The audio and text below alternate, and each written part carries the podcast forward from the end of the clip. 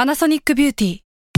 มากกว่าเครื่องเป่าผมด้วยนาโนอีเทคโนโลยีล่าสุดที่จะเปลี่ยนทุกประสบการณ์ที่คุณเคยมี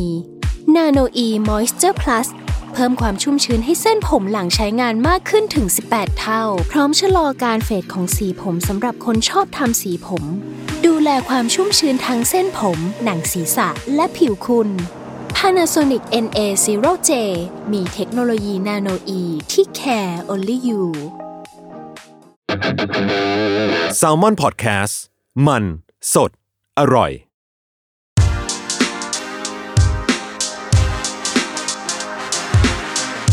c i n e f y Podcast ทุกประเด็นภาพยนตร์กับคนรักหนัง สวัสดีครับผม วันนี้นะครับก็มาอยู่กับรายการ c i n e f y อีกครั้งหนึ่งนะครับ ก็ตอนนี้จะถือว่าเป็นตอนพิเศษประมาณหนึ่งเนาะเป็นคอนเทนต์ที่เหมือนกับก็คือพิเศษนั่นแหละ ไม่รู้จะดีไฟว่าอะไรนะ เดี๋ ค ย รั ว บ คือเกรินนิดนึงไอ้ไอ้ผมโจนะครับ วันนี้มา คุยกับจักด้วย เพราะว่าเราได้เป็นพี่มีเดียพาร์ทเนอร์ อ่า กับ ครับ ทางเอ่อจแปนฟาวเดชั่น ใช่ครับ แล้วเขาก็กำลังมีเทศกาลภาพยนตร์ญี่ปุ่น อ่าฮะ อยู่ ใช่ครับ แล้วเราเองก็ด้วยความเป็นมีเดียพาร์ทเนอร์เราก็เลยจะอยากจะมาคุยเรื่องนี้แหละว่าแบบ อ่า เอ้ยภาพยนตร์ญี่ปุ่น แล้วก็หนังที่อยู่ในเทศกาลนี้มันมันมีเรื่องที่น่าสนใจหรือเปล่า มีเรื่องที่จัสไปดูแล้วเป็นไงบ้างอะไร อื เงี้ย มได้เลยครับผม คือเอ่อเทศกาลหนังญี่ปุ่นเนี่ย ก็ไม่ใช่ครั้งแรกที่มีในประเทศเรา อ่ะ เนาะ ครับ ก็เท่าที่ผมทราบ ผมว่าผมได้มีประสบการณ์กับเทศกาลหนังญี่ปุ่นมาประมาณสามสี่ปีแล้ว อืม อืม อืม แล้วก็คิดว่าก็มีกลุ่มคนดูหนังญี่ปุ่นนี่แหละ ที่ก็ติดตามเทศกาลนี้อยู่เรื่อยๆนะครับผมทีนี้ก็เอ่อโดยส่วนตัวพื้นฐานผมเป็นคนที่แทบไม่เคยดูหนังญี่ปุ่นเลย อ้าว ใช่ คือคือผมอ่ะเอ่อผมคิดว่าผมไม่ค่อยผมดูหนังเอเชียน้อยนะ อ่าฮะ คือถ้าเกิดเทียบกับหนังทั้งหมดที่ดูผมดูหนังเอเชียน้อยมาก อืม ถ้าเอเชียที่ดูหลักๆ ส่วนมากจะเป็นหนังฮ่องกง อ่าหนังจีนฮ่องกง หนังฮ่องหนังกังฟูอะไร โช เงี้ ว์ ย บาร์เดอร์ ใช่ชอบ อ่า บาร์เดอร์ทั้งหลายแล้วก็แบบพวกยูโกเดนฮาเวสอะไรเงี้ยนะผมก็จะดูอย่างนั้นเยอะมาก อืม แต่ว่าหนังเอเชียอื่นๆไม่ค่อยได้ดูเลย อืมนะ นะครับพี่โจพี่โจได้ดูหนังญี่ปุ่นดูหนังเอเชียเยอะไหม เอเชียเด็กๆจะดูหนังจีนเยอะเหมือนกัน อืม ญี่ปุ่นเนี่ยก็จะมาดูช่วงวัยรุ่น อืม เออ ด้วยความที่แบบเรารู้สึกว่าหนังญี่ปุ่นมัน มันมีความคูลๆของมันอะ อืม เออ แล้ว อืม แล้วก็เราเองดันไม่ชอบหนังเกาหลีเท่าไหร่ อืม เออ อันนี้ส่วนตัวนะ ด้วยวายด้วยอะไรของมันแหละ อืม เออเราจะรู้สึกถูกโลกกับหนังญี่ปุ่นมากกว่า อืม เอออ ม แต่ก็ไม่ได้ดูบ่อยอะไรขนาดนั้น เพราะก็เป็นคนคนดูหนังแมสว่างั้นเถอะ อืมอืมอืม อืม หนังแมสแมสของญี่ปุ่นที่คนไทยได้ดูกัน พี่โจได้ดูคือ ดู อะไร บ้าง บ้างอ่ะมีอะไรบ้างครับ ก็จะมีซามูไรพเนจรอ่า ซามูไรพเนจรก็คือ ทำมาจากการ์ตูน เอ่อนี่ไหมลูโรนิเคนชิน รูโรเนเคนชิน อ่า อันนี้ได้ดูไปหนึ่งภาคบางผม พี่ได้ดูไปสามภาค ก็คือดูในโรงไปสองภาคมั้ง อืม แล้วก็มาดูมาดูในสตรีมมิ่งอีกภาคหนึ่ง อือฮึ เออ หรือว่าพวก เออ ส่วนมากจะเป็นดัดแปลงจากการ์ตูน อืม ฟูเมทัลอัลเคมิส อ๋อไม่เคยดูการ์ตูนก็ไม่เคยดู เออ เฮ้ย ต้องไปลองว่ะ แต่รู้ Full ว่ามันมี Metal ซีน มัน ขึ้น ดี ชื่ออยู่ซีนหนึ่ง มันมีซีนขึ้นชื่อ ซี นหมาพูดได้ สปอย ผมว่าทุกคน รู้แล้วแหละ อ้าวเหรอเหรอ เขาเป็นมีมกันจนแบบ เออ ก็จะ อืม ดูหนังประมาณเนี้ย อืม เออ ถ้าแมสแมสมาก อืม ๆอืม อืม โอเค ผมเนาะอ่าโดยทั่วไปแล้วเนี่ย ก็คนที่ขึ้นชื่อดัง ๆ ในไทย ทุกวันนี้ก็จะมีแบบโคเรียดะ อืม เนาะผมแทบไม่เคยดูหนังเขาเลย พี่เอาจริงพี่ไม่กล้าดู อ๋อทำไมอ่ะ คือหนังดูแบบ เราจิตใจบอบบางอะ อ๋อ เออ มันสะเทือนใจ ใช่ แต่ว่าเคยไปดูอยู่เรื่องหนึ่งคือแอร์ดอล อืม เออ ที่เบดูน่าเล่น อืมอืม เออ แล้วเรื่องนั้นคือดูแบบไม่รู้เรื่องอะไรขนาดนั้น รู้ว่า อืม อ๋อโอเค เนื้อเรื่องมันคือตุ๊กตายางตัวหนึ่งมีชีวิตขึ้นมา อืมอืม แล้วก็แบบมีความสัมพันธ์กับมนุษย์คนหนึ่ง อืม เออ แล้วก็ไม่ได้รู้เบื้องลึกเบื้องหลัง ไม่ได้รู้ว่าใครกำกับเขาเป็นยังไงชอบทำหนังแบบไหนอะไรเงี้ยไปดูก็ช็อก อื ซีนีมามา แล้วหลังจากนั้นพอรู้จักว่าอ๋อโอเคเขาเรียดามีหนังเรื่องนี้นี่นี่นะ อะไรนะโดบอดี้โนสอะไรเงี้ย อืม ก็จะรู้สึกว่า โอเค หนังมันดีแหละ แต่เราแต่แต่จิตใจเราบอบบางเกินไป อืมอืมแต่ว่าเนาะใครจะไปคิดนะว่าหนังที่ชื่อว่าแอร์ดอล อืม มันจะเป็นหนังแบบนั้นเนาะ ใช่แต่คือไม่ได้ไม่ได้เข้าไปแบบ วิตฐาน for the sake of า ทะลึ่งด้วยนะ อ่าไม่ได้เข้าแบบวิตรฐาน เออ แต่บอกว่า ใช่ คือคือมันฉีกไปจากที่เราคาดหวัง ไม่ ใช่ ใช่จากที่เราคิดว่ามันจะเป็นเยอะมาก ใช่ใช่ใช่แต่แต่มัน อ่า อิมแพกมากนะ มัน อืม อิมแพกมากแล้วมันก็แบบ มันเป็นหนังที่ดีแหละ แค่เราแบบเราเราไม่เข้มแข็งพอ อืมอืมอืมอืม อืม นะครับก็อ่ะก็มีคนนี้แล้วเนาะแล้วก็ยุคมิเลเนียลก็จะมีแบบชุนจิอิวาอิเนาะ อ่าฮะ อ่าลิลี่ชูชู ครับ อ๋อบอลลิลี่ชูชู อืม ที่ผมก็จริงๆผมเฉยๆกับมันมากเลย คือผมรู้สึกเป็นคนจิตใจหยาบกระด้างสุด คุณต้องไปท้มเถียงกับคุณบิมหว่อง ๆ เออผมเข้าใจว่าบิมบอกน่าจะชอบไวนี้ ซึ่งเอ่อประสบการณ์ที่ผมมีกับหนังญี่ปุ่นส่วนมากมันจะเป็นพวกแบบสมัยการศึกษาเลยอะครับ ที่แบบ ครับ ก็จะได้เรียนเรื่องแบบคุโรซาวะ อ่า เนอะยาสุจิโร่โอสุซึ่งมันแบบก็โอ้โห มันก็ ก็ต้องดูเจ็ดเซียนซามูไร อ่าได้อันนี้ได้ดู อันนี้ก็ได้ ก็คือจะ ดู เป็นฟ u n เดชั่น อืม เคยไปฉายที่สกาล่า อ่า ถ้าผมจำไม่ผิดนะ ผมไม่มั่นใจว่ามันคือการร่วมมือกันอย่างไร อืม แต่เหมือนมันจะเป็นของหอภาพยนตร์ด้วยหรือเปล่าไม่แน่ใจ ครับ เออนะ เอ้ย ก็ คิดไปคิดมานี่พี่ดูหลายเรื่องอยู่เหมือนกันนะแต่เป็น อ่าฮะ เป็นหนังประมาณแบบว่า หนังกระแส หนังที่เรารู้สึกว่าแบบ โหย มันแบบขึ้นหิ่งมากเลยต้องไปดูอะไร อ่า เงี้ย ไหนมีอะไรอีก The Realm of Sense ไม่รู้จัก The Realm of- เฮ้ย The Realm of Sense มันคือมันคือสร้างมาจากเอ่อคดีฆาตกรรม อ่า คดีที่เกิดขึ้นจริงของแบบคู่รักคู่หนึ่งคือหนังมันเฉาวมาก มีเซ็ก อืม วิตฐานกันอะไร อื เงี้ย ม แล้วก็สุดท้ายจบลงที่แบบผู้หญิงที่เขาเป็นโสเภณีเนี่ย อืมอืม เรียกว่าตัดตรงนั้นของผู้ชายแล้ว อืม ผู้ชายตาย แล้วก็เอา อืม ไอ้นั้นนะเก็บไว้ อืม ซึ่งเป็นเรื่องจริง อืม เออหนังมันก็เอามาสร้าง อืม ในแง่ที่ว่าแบบเอ้ยหนังมันเฉาวแบบมันโป๊ะ อืม มันมีฉากแบบร่วมรัก มันมีฉากเซ็กซ์วิตฐานอะไรเงี้ย แล้วก็แต่ในขณะเดียวกันมันก็ออกแนววิพากษ์วิจารณ์ว่า เอ้ยมันเป็นบรรยากาศของสังคมที่ตอนนั้นมันเป็นยุคสงครามอะ แล้วคนมันแบบคนมันต้องการที่จะอิกนอสิ่งเนี้ยมันก็เลยเอาความสนใจไปอยู่ที่เซ็กส์ไปอยู่ที่ความแบบหาความสุขให้ตัวเองอะไรเงี้ย อืม เออก็จะมีเนี่ยเรียมซอบเซนส์หรือว่า อืม ใหม่หน่อยก็จะมีพวกแบบ one cut off date อ๋ออันนี้ได้ดู อ่ะ โอ้โห โอ้โห คืออันเนี้ยผมขอเล่าเลยว่าแบบ ก่อนที่ผมผมจะแบบดูใช่ไหมกระแสมันก็มามาก อ่าอ่า ๆ แล้วผมทุกคนแบบไม่ไหวแล้วไม่ไหวแล้ว แล้วผมก็ เออ ดูด้วยความคาดหวังเต็มที่ เออ แล้วผมก็ครึ่งเรื่องแรกอ่ะ เออ ผมก็ไม่เห็นจะมีอะไร what เล the ยวะ fuck ไม่เห็นจะมีอะไรเลย อ่า อะไรกันวะ เออ แต่พอมันเข้าครึ่งเรื่องหลังอ่ะ ผมแบบ โอ้ชาบูอ่ะ ตาย จริง มันแบบสุดยอดอ่ะ คิดได้ไง จำได้ว่าตอนนั้นไปดูอ่ะเพราะพี่วิชัยมาบอกแบบป้ายยาทุกคนว่าแบบพวกมึงต้องไปดูอะไรเงี้ย อืม เออ ม นานแล้วหลายปีแล้ว อืม เออแล้วก็รู้สึกว่าเออก็ได้ยินชื่อมาสักพักแล้วไปดูแล้วกันอะไรเงี้ย แล้วก็น่าจะเหมือนทุกคน ที่ตอนดูครึ่งชั่วโมงแรกคือแบบ what the fuck is this อืม แล้ว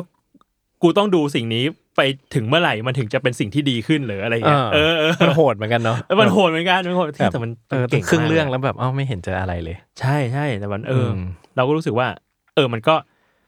มันก็เป็นตัวดีไฟรสชาติแบบหนังญี่ปุ่นอยู่เหมือนกัน อืม กับการแบบ เอ้ยทำอะไรที่มันฉีกขนบมาก ๆ หรือ อฮึ ว่าแบบ โห เรื่องแบบนี้ก็ทำเป็นหนังได้เหรอวะ อะไรเงี้ย มึงเล่า อืม เรื่องแบบนี้ก็ได้เหรอวะ อืมอืมอืม อืม คือผมอ่ะก็เออนั่นแหละ ผมก็จะได้ดูพวกแบบโอสุเนาะแล้วก็ดูพวกคุโรซาวะอะไรเงี้ยนะครับ อืม อย่างนั้นซะส่วนมาก แต่ว่าอ่าวกกลับเข้ามาที่เทศกาลหนังญี่ปุ่นละกัน อืม คือผมก็มีความสัมพันธ์อนดีกับ Japan Foundation มาเรื่อยๆอะไรเงี้ยเนาะคือผมก็ อืม ก็ทำงานให้เขาอยู่บ้าง อืม มาตลอดอะไรเงี้ยครับ แล้วก็ผมก็มีโอกาสได้ดูหนังเทศกาลญี่ปุ่น ก็เออก็ตั้งแต่ปี 2018 อ่าฮะ เป็นต้นมาเนาะ อืม แล้วก็คือผมก็รู้สึกว่าเออผมค้นพบความรู้สึกชื่นชอบหนังแมสญี่ปุ่น อืม จากเทศกาลนี้แล้วกัน คือคือผมรู้สึกว่า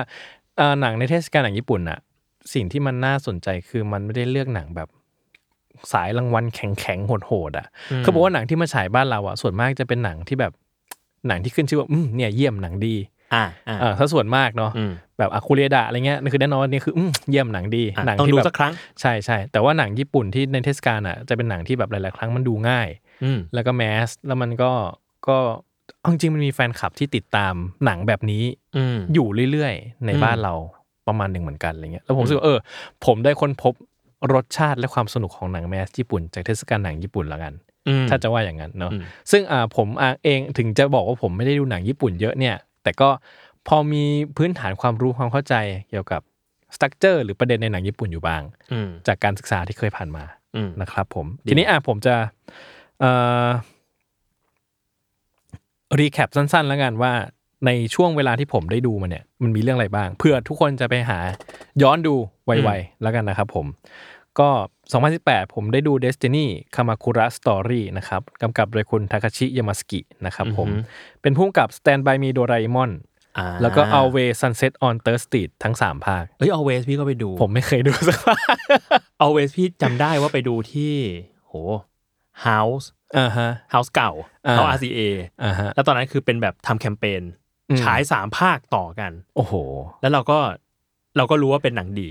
แล้วเราก็เข้าไปดูเราก็ชอบมากเลยอะแต่ว่าการที่ดูต่อกันสามภาคมันแบบ too much นิดนึง อืมอืมอืม เออเออแต่ว่าเป็นหนังดีนะเป็นหนังดี ผมไม่ได้ดูแต่ผมดู Stand by Me โดราเอมอนแล้วผมก็ร้องไห้แบบไม่ไหวอะ่ะ เป็นเผาเต่า เออ ผมว่าไม่รู้ว่าทุกคนได้มีโอกาสดูมากน้อยแค่ไหน แต่ผมรู้สึกว่าแบบ หัวใจเราไม่ ไหว ใช่ใช่ใช่ใช่ หัวใจเราไม่ไหวจริงๆเนาะ เขาเก่งอ่ะ ใช่ใช่ กับการแบบ อืมอะไรวะเนี่ยทำไมเรียกน้ำตากูอะไรขนาดนี้ คือมันจะมีหนังอะไรที่แบบโดราเอมอนน่ะ อืม มันจะมีประเทศอะไรที่โดราเอมอนเนี่ย เข้าไปฉายแล้วมึงชนะหนังแบบทุกเรื่อง อืม ที่เข้ามาฉายอะไรเงี้ย หนังแบบมึงจะมาเวลแบบทำรายได้กี่พันล้านกูไม่สนใจกูโดราเอมอน ใช่ประเทศนี้มันประหลาด มัน เอะ สนุกมากอะ หนังอันดับหนึ่งได้แก่โคนันเดอะมูฟวี่ ใช่ใช่ใช่ชอบแบบชอบมาก ชอบมาก นะฮะอ่ะก็คือไอ้เรื่องนี้เนี่ยก็ Destiny Kamakura Story เนี่ยก็จะเป็นเรื่องเกี่ยวกับเหมือนดัดแปลงมาจากมังงะพระเอกก็แต่งงานกับภรรยาเนาะไปอยู่ อืม ในเมืองคามาคุระ แล้วพระเอกก็จะบอกว่าเนี่ยคามาคุระมันเป็นเมืองที่แบบที่มีไอปีศาจอยู่เยอะมาก เป็นเหมือนแบบประตูสู่อีกมิติหนึ่งนู่นนี่อะไร เงี้ยแล้ว ผมชอบคำว่าไอปีศาจของญี่ปุ่นมาก ใช่แล้วภรรยาก็โดนปีศาจวางแผนลักพาตัวไป อ่าฮะ พระเอกก็เลยต้องไปตะลุยโลกวิญญาณ เพื่อแบบพาภรรยากลับมาอะไรเงี้ยซึ่งผมเล่าแล้วอาจจะดูแบบดูเลมๆนะแต่ว่าหนังจริงๆมันสนุก มันสนุกอ่ะ คือผมรู้สึกว่าคือผมรู้สึกเออผมฟังพล็อดผมรู้สึกมันเลมเหมือนกัน ม แต่ว่าพอไปดูจริงเออมันสนุกว่ะเหมือนว่ามันสนุกแบบที่เราแบบ อืม ในสไตล์ของมันอะ อ่า ในความแบบ มันไม่ได้เบียวอย่างนั้น อ่ามันไม่ได้เบียวอย่างนั้นใช่ใช่ใช่มันจะมีความขำขันนิด อืม ๆอะไรเงี้ยแล้วมันก็ซึ้งๆหน่อยอะไรเงี้ยนะครับ อืม ผม 2019 ผมได้ดู Sky t e n l a m นะครับผมกำกับโดยคุณไดชิไดฮาชิโยชิดะ อืม นะครับผมเอ่อเรื่องนี้แบบพล็อตคือพระเอกทำงานแบบติดตามความประพฤติของนักโทษที่ได้รับการปล่อยตัวก่อนกำหนด อืม เนาะมันจะมีเมืองเมืองหนึ่งที่เหมือนกับเขาต้องการแบบ น่าจะต้องการคนเหมือนกับแรงงานอะ่ะ เหมือนกับ อืม คนแบบเข้าแบบประชากรเพิ่มอะไรเงี้ยถ้าผมจำพล็อตไม่ผิดนะพระเอกก็คือเหมือนทำหน้าที่คอยคุมประพฤตินักโทษที่แบบออกกับออกก่อนกำหนด อืม ห้าคนเนี่ยทีเนี้ยไอ้เมืองนั้นเนี่ยมันดันมีคนตาย ครับ พระเอกก็แบบใครใครในคนห้าคนนี้เป็นคนทำหรือเปล่า อ่า แล้วก็คือผมรู้สึกว่าจริงๆแล้วพล็อตมันแบบ คือมันก็มองความดีความชั่วชัดๆอะเนาะคือผมว่าอ่ะก็อาจจะแบบขัดใจตรงนี้นิดหน่อย แต่ผมรู้สึกว่าสิ่งหนึ่งที่มันน่าสนใจมากคือหนังมัน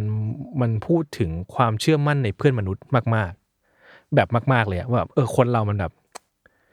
คือเราหวาดกลัวเขาเพราะเขาเป็นอาชญากรเหรอเพราะเขาเคยติดคุกเหรออแล้วแบบถ้าเกิดเขาออกมาแล้วเขาแบบเขาจะเป็นคนใหม่อะเราแบบเราเชื่อใจเขาได้ไหมอะไรอย่าง อ่า เงี้ย คนเรามาเป็นคนใหม่ตอนไหน อ่า เออ ก็คือ ไม่รู้ ไม่ ไม่รู้ ไม่รู้ ใช่แต่ในเคสนี้แบบเออมันมีความแบบ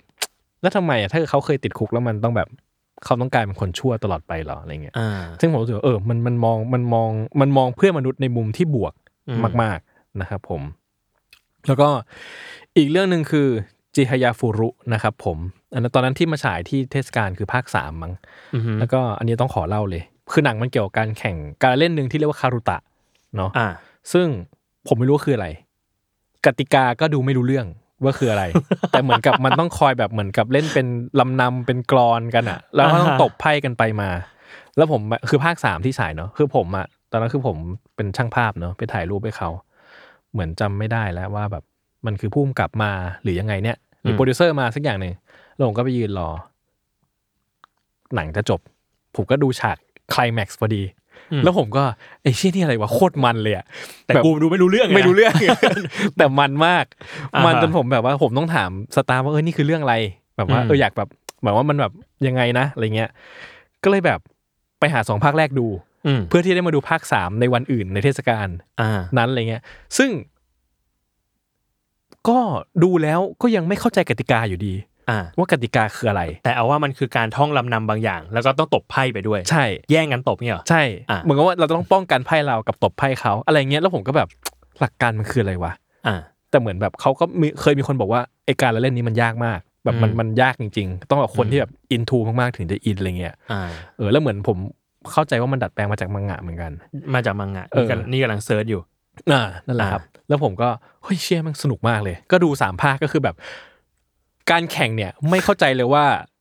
มันชิงชัยเชื่อดเฉือนกันตรงไหน แบบไม่เข้าใจนะเพราะว่าแบบ อ่าฮะ เราไม่รู้กติกามัน อืม แต่ว่าคือมันก็เป็นหนังที่เล่าถึงทีนสปิริตอะแล้วก็ความฝัน อืม แล้วก็คือการแบบความฝันแห่งวัยรุ่นอะพลังของ อืม ทีนสปิริตและการแบบการที่เราจะก้าวต่อไปไม่ย่อท้อซึ่งผมว่าหนังญี่ปุ่นแบบเบสิคลี่อะแม่งพูดเรื่องนี้เยอะมาก หรือมังงะเองก็พูดเรื่องนี้เยอะมาก ม แบบเราแบบพลังวัยรุ่นที่จะไม่ย่อท้ออะไรเงี้ย อืม เนาะนะครับ ญี่ปุ่นโคตรเลย คือมึงสามารถมีหนังตบไพ่สาม ภาคแล้วก็สนุกมากและขายดีมาก ใช่ แต่ไปดูไม่รู้เรื่อง เนอะอีกเรื่องหนึ่งที่ดูคือ Mixed Double นะครับ โดยคุณจุนอิจูนิชิอิชิคาวะนะครับ อืม อันนี้เป็นงักกี้ คือด้วยความที่ผมไม่รู้จักหนังญี่ปุ่นเยอะ ผมก็ได้เจองักกี้เรื่องนี้เป็นเรื่องแรก อ่าฮะ แล้วผมก็อุ้ยเขาน่ารักจังเลย แต่ว่าเขาเขาคือกักกี้ของทุกคน เขากังเกงของคนที่เขาแบบอยู่มานานมากแล้ว แต่ผมเพิ่งรู้จักนะ เออ อันนี้ก็จะเป็นแบบหนังสูตรสำเร็จคู่หูรวมพลังเนอะ อืม แล้วก็เป็นคู่กัดนิดหน่อยคือหนังก็สูตรสำเร็จมากเลยอะแต่ดิแต่เช่นกันมันก็จะพูดถึงคำถามแล้วก็ความหมายในสิ่งที่ตัวเองทำอยู่คือเหมือนกับมันพูดถึงการแข่งปิงปองแบบผสมอะ อ่า อ่ะคู่ผสมก็คืออ ม เป็นยักษ์ยี่กับชายหนุ่มอีกคนนึงอะไรเงี้ย อ่าฮะ ก็จะเป็นคู่กัดกันแบบไม่ลงตัวนิดหน่อยอะไรเงี้ยแล้วก็เหมือนกับในระหว่างเส้นทางของการที่จะไปถึงจุดไคลแม็กซ์อ่ะมันก็จะว่าด้วยการแบบเรา เราทำสิ่งนี้เพราะอะไร สิ่งนี้มีความหมายอะไรกับใจเราอะไรเงี้ย อืม ซึ่งสุดท้ายแล้วถ้าผมจำไม่ผิดเหมือนมันจะไปลงเอยที่ว่าแพ้ชนะมันไม่สำคัญเลยอ่ะแต่ อ่า เราแบบเราได้แบบมาเต็มที่แล้ว ซึ่งมันแบบเหมือนแสลมดังอ่ะ อ่า เอออะไรอย่างนั้นอ่ะแล้วผมรู้สึกว่า อืมเนาะก็แบบโอ้แต่แต่มันสนุกมากสนุกมากเลยแล้ว มันเหมือนเป็นแกนหนังกีฬาแบบญี่ปุ่นด้วยนะ ใช่ใช่ใช่ใช่ มันจะเป็นพูดเรื่องแบบอมิตรภาพ เรื่อง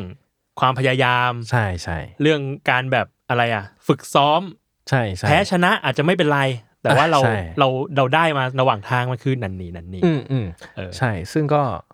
ก็สนุกมาก ผมก็เออสนุกจริงจริงๆมันหนังแมสมาก ๆ เลยอะไรเงี้ยนะครับ อืม 2020 ผมได้ดูได้ดูเรื่อง Dance with Me นะครับ โดยคุณชิโนบุ ยากูชิ อืม นะครับผม อันนี้คือความรักที่ผมมีให้กับคุณอายากะมิโยชิ ครับ หรือหมออันที่ทุกคนรู้จักใน Alice in Borderland า คือผมอ่ะชื่นชอบคือผมชอบเขามาก ๆ มานานมากแล้ว ครับ แล้วก็ คื เรื่ อ อง คุณ เนี้ จะ ย ประกาศตัวว่าเขาคุณชอบเขามาก่อนทุกค ก่อนทุกคน โอ้ ครับ ทุกคนที่ชอบเขาจาก Alice in Borderland มาที่หลังผม โอเค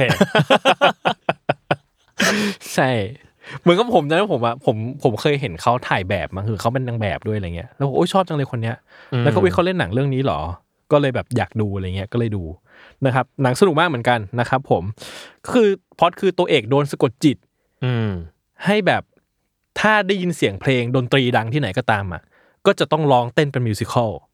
อ่า ไปเลย โอ้โหพอ คือแล้วคือทุกครั้งคือแบบว่าทริป โคตร ไม่สามารถได้ยิ มัน นเสียงดนตรีอะไรได้เลย พอโคตรมัน ใช่แล้วผมบอกโอ้โหแล้วคือตัวภารกิจคือต้องไปตามหาคนที่สะกดจิตเพื่อให้เขาคลายมนต์ให้ อืม อะไรเงี้ย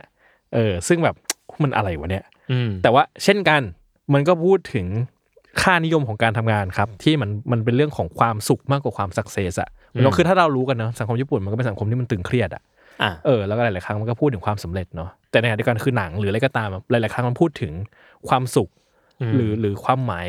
ของ อืม ของของสิ่งที่เราทำมากกว่า อืม ความสักเซสอะไรเงี้ย ม เออคือมันก็จะเป็นเรื่องแบบจริงๆแล้วตัวเอกชอบเต้นมากเลยตั้งตอนเด็กๆ แต่ว่าพอเริ่มเติบโตมาก็เหมือนกับต้องทำงานอยากทำงานที่มั่นคงแบบมีอาชีพการงานที่ดีอะไรเงี้ย ก็ไปเป็นซาลารีมัง ใช่ใช่ อืม แล้วก็เหมือนกับต้องคอยเอาอกเอาใจเจ้านายอะไรเงี้ย อืม ซึ่งถึงจุดหนึ่งแล้วพอโดนสะกดจิตให้เป็นร้องเต้นตลอดเวลาเนี่ย ก็แบบก็เหมือนกับได้ได้มีโอกาสมาเห็นชีวิตตัวเองในอีกแบบหนึ่งเออที่แบบหายไปแล้วอะไรเงี้ยเออ ซึ่งมันก็แบบผมว่ามันก็มันก็พูดถึง ถึง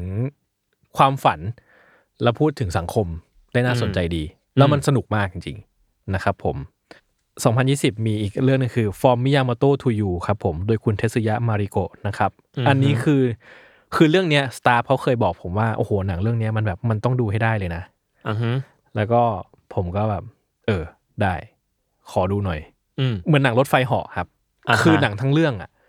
มันเหมือนแบบมันพาเราคือหนังใช่ไหมปกติมันจะแบบพาเราขึ้นลงขึ้นลงไปเรื่อยๆเนาะ อืม แบบค่อย ๆ แบบอ่ะขึ้นพักบ้างอะไรเงี้ย อืม เรื่องนี้คือเหมือนพาเราขึ้นไป ไม่หยุด ไม่หยุดจริง อ่าฮะ ๆ คือคือพล็อตเรื่องมันเป็นแบบเอ่อตัวละครเอกเป็นลูเซอร์เนาะ อืม แล้วก็บอกว่าแฟนเนี่ยโดนรุ่นพี่ร่างกายกำยำนักลักบี้ข่มขืน โหเปิดปากกาดาร์กเลย ใช่ มันคือหนังมันดาร์กมากนะฮะ แล้วก็เอ่อคนที่เล่นเป็นแฟนพระเอกคือคุณยุ้ยอะยุ้ยที่แต่งงานเพิ่งแต่งงานไป คุณอาวียูครับ อ่าใช่ เอาอีกอยู่ ตัวเอกก็ต้องการแบบจะแก้แค้นอะแต่ดันเป็นคนแบบคนอ่อนแอคนคนลูเซอร์อะ อืม ก็เลยแบบ หนังมันเลยเป็นเต็มไปด้วยความเก็บกด อืม แล้วก็แบบเหมือนตะโกนคุยกันทั้งเรื่อง อืมฮึ ซึ่งผมรู้สึกว่าหนังเนี้ประหลาดตรงที่ว่าผมไม่สามารถ define ได้ว่ามันดาร์กคือหนังเรื่องสตอรี่มันดาร์ก อ่าฮะ แต่ตอนดูเนี่ยไม่มั่นใจว่ามันดาร์กหรือมันตลก หรืออ ม มันขมขื่นคือมันหลากอารมณ์มากๆ แล้วมันแบบ อืม เป็นหนังที่ประหลาดมาก อืม เป็นประสบการณ์ที่ดีเรื่องหนึ่งอะไรเงี้ยนะครับ แล้วก็ 2022 ครับ 2021 ไม่ไม่มีเพราะโควิดเนาะ2022 Under the Open Sky นะครับ ก็คือปีที่แล้วเนาะโดยคุณมิวะนิชิคาวะนะครับ อดีตยากุซ่าที่ติดคุก 13 ปีข้อหาฆ่าคน ออกจากคุกมาพยายามจะใช้ชีวิตปกติ ต้องปรับตัวเปลี่ยนแปลงตัวเอง ก็คือเล่าแล้วมันก็หนังมันก็เล่าเห็นถึงความระยำของสังคมอะที่มันใจร้ายกับคนเหลือเกินอะไรเงี้ยนะครับ อืม แล้วก็เช่นเดิมเนาะเหมือนกับที่ผมพูดถึงเรื่อง Sky t e l a m ไปก่อนหน้าก็คือว่าแบบ เนี่ยมันพูดถึงคนที่ต้องการกลับตัว อืม คนที่ต้องการกลับสู่สังคมอีกแล้วเหมือนกันอะไรเงี้ยนะฮะแล้วก็เอ่อสังคมมันก็จะมันก็เล่าถึงความโหดร้ายของสังคมที่เหมือนกับมันไม่ใจดีอ่ะกับคนที่เหมือนกับ คนที่ต้องปรับตัวหรือคนที่แบบรู้สึกไม่ฟิตอินอะสังคมมันไม่เคยใจดีด้วยเลย อืม แต่ในขณะเดียวกันมันก็ไม่ใช่แบบมองโลกในแง่ร้ายซะทีเดียว เพราะว่ามันก็ยังมีความหวังความงดงามกับเพื่อนมนุษย์บางคนรอบๆตัวอยู่บ้าง ที่เหมือนกับคอยสนับสนุนเขา ต่อให้สังคมมันจะใจร้ายเขามันจะมีคนที่คอยสนับสนุนเขาอยู่ ซึ่งผมรู้สึกว่าเออ มันก็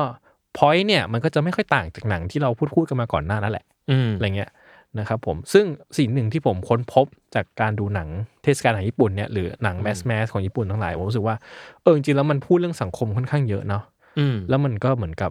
มันก็พยายามเซตบรรทัดฐานหรือค่านิยมให้กับสังคมในมุมที่มันแบบ empower อืม ความเป็นคนตัวเล็กๆ น้อย อืม ๆ แล้วก็พูดถึงการให้โอกาส พูดถึงความหมายในชีวิต พูดถึงแบบเส้นทางต่างๆ ที่มันไม่ได้แบบว่า ต้องเป็นคนสำเร็จ successful ถึงจะแบบ อืม มีคุณค่า อืม คือคุณทำในสิ่งที่คุณเชื่อคุณรัก คุณสามารถค้นพบคุณค่าของตัวคุณเองได้อะไรเงี้ย อืมอืมนี่นึกถึงเอ่อของแจแปนฟิล์มปีที่แล้วเหมือนกัน ว่าจริงๆดูไปเรื่องหนึ่ง อืม คือ It's Summer Film อ๋อ It's a Summer Film อ่าๆๆเอาผมผมดูแต่ผมดูนอกเทศกาลนะ เออเออพี่ดูในเทศกาลแล้วก็ อ่า แล้วก็คนพูดถึงเยอะมาก จน อ่า จนต้องไปดู เออ ว่า ว่าแบบเฮ้ยมันมีอะไรเกิดขึ้นวะอะไรเงี้ยแล้วก็ อืม มันก็เป็นแบบเราว่ามันเป็นหนังป๊อปที่สนุกอะแล้วก็แบบคือไปรีเฟรชอารมณ์ได้อะเอออ ม มันมันมันสดใสมันเต็มไปด้วยพลังของวัยรุ่นที่จะทำหนังให้มันเกิดขึ้นอะไรเงี้ย อืมอืม เอออื อืมคือผมอ่ะก็ดูเรื่องนี้เนาะนอกนอกเทศกาลคือผมไม่ได้ไม่ได้ชอบมาก แต่ผมก็รู้สึกว่าอย่างที่พี่โจว่าเลย มันพูดถึงความฝัน อืม แล้วพูดถึงแบบจิตวิญญาณวัยรุ่นอีกแล้วอ่ะ อ่าอ่า เนอะ ใช่ เออ แล้วเรารู้สึกว่าเออคือความญี่ปุ่นมันคือมันคือต้องการจะแบบคือช่องหนังเขาเปิดกว้างไปแล้วอะแล้วมันเลยกลายเป็นว่าอย่างหนังเรื่องเนี้ย มันไม่ใช่แบบโฮ้ยหนังวัยรุ่นแล้วกูจะแบบวัยรุ่นอย่างเดียวหรืออะไรเงี้ย แต่มัน อืม ดูแบบมันดูมีความคารวะช่องหนังต่าง อืมอืม ๆ ของญี่ปุ่นไปด้วยอะไรเงี้ย อืม อยู่ อืม ๆมึงก็จะไฟไซไฟขึ้นมาอะไรเงี้ย อืมอืม เอออ ม ก็แบบเฮ้ยอย่างนี้ก็ได้เหรอวะเออแต่ก็ อืม ได้ว่ะอะไร อื เงี้มยอืมอืมจริง ๆ ผมว่าเออถ้าเกิดจะว่าไปผมว่าญี่ปุ่นเองอ่ะเป็นประเทศที่เหมือนกับ มันไม่ได้ทำหนังเป็นช่องเป็นช่องอ่ะ ใช่ ผมว่ามัน ใช่ ทำหนังเป็นประเด็นมากกว่า ใช่ใช่เหมือนเขาเหมือนเขาแบบเหมือนเขาหลุดหลุดพ้นแล้วว่าเขาซาโตริแล้วอะแล้ว แล้วเขาแล้วเขาแบบเฮ้ยเราไม่จำเป็นจะต้องมาบอกว่านี่คือหนังรัก อ่า ใช่ เอ ไหม อเราก็อาจจะแบบก็มีรักในเรื่องแหละ แต่ว่าจริงๆแล้วเราต้องการจะพูดเรื่องนี้ ใช่ใช่ผมว่าประเด็นคือผมว่ามักประเด็นในหนังญี่ปุ่นมักจะแข็งกว่าช่องอะคือหมายว่ามันไม่ได้ทำหน้าที่แบบบันเทิงในแง่แบบประเภทหนังอ่ะ อืม ยกเว้นหนังผีอะไรเงี้ยเนาะก็คงจะต้องเป็นหนัง เรา ผี ค องยู่ จะคาดหวังสิ่งนั้น ใช่ใช่ใช่แต่ผมว่าหนังอย่างอื่นมันก็พูดประเด็นเยอะเหมือนกันอะไรเงี้ย อืม เนอะอย่างแบทเทิลรอยัลเองจริงผมว่ามันก็มีประเด็นนะ เออใช่ ใช่ไหมคือ มันก็ไม่ใช่ว่าแบบหนังแอคชั่นเด็กมา เฉยๆ ฆ่ากันเปล่า ก็อาจจะเป็นจุดแข็งหนึ่งของเขามั้งเออเอกลักษณ์ของเขาเนาะ อืม แล้วก็นี่จริงผมคิดว่าจริงๆมันน่าสนใจแหละ ถ้าเกิดเราจะพูดถึงแบบจริงๆแล้วทำไมญี่ปุ่นมันถึงโฟกัส ตัวละครที่เป็นวัยรุ่นเสมอ อืม ไม่ว่าจะมังงะหรือหนังอะไรเงี้ย แต่อันนี้ก็คงแบบค่อยๆ พูดกันในโอกาสต่อๆไป อืม แล้วกันนะครับ ซึ่งอ่ะหมดไปแล้วหนังหนังที่ผมเคยมีประสบการณ์ร่วมมาจากเทศกาลหนังญี่ปุ่นเนาะซึ่งผมรู้สึกว่า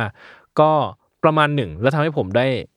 แฮปปี้แล้วกันกับการดูหนังญี่ปุ่นในเทศกาลผมรู้สึกว่าก็เทศกาลนี้เนาะเทศกาลหนังญี่ปุ่นผมรู้สึกว่ามันมันช่างแสน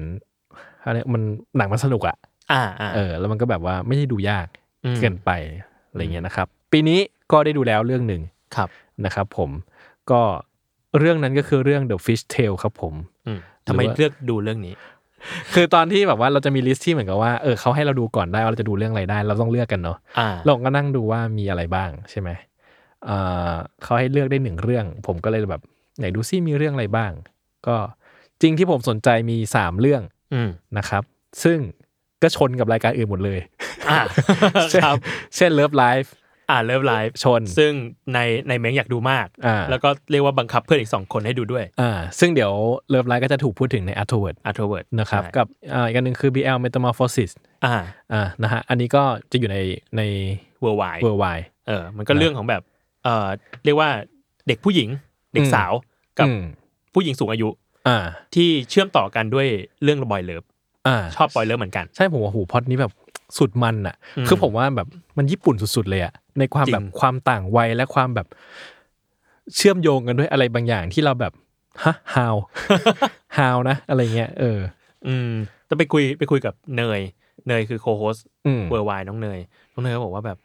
แค่แบบแค่เรื่องย่อมาก็แบบ โอ้โห กูเตรียมร้องไห้แล้วป่ะ เพราะว่าแบบ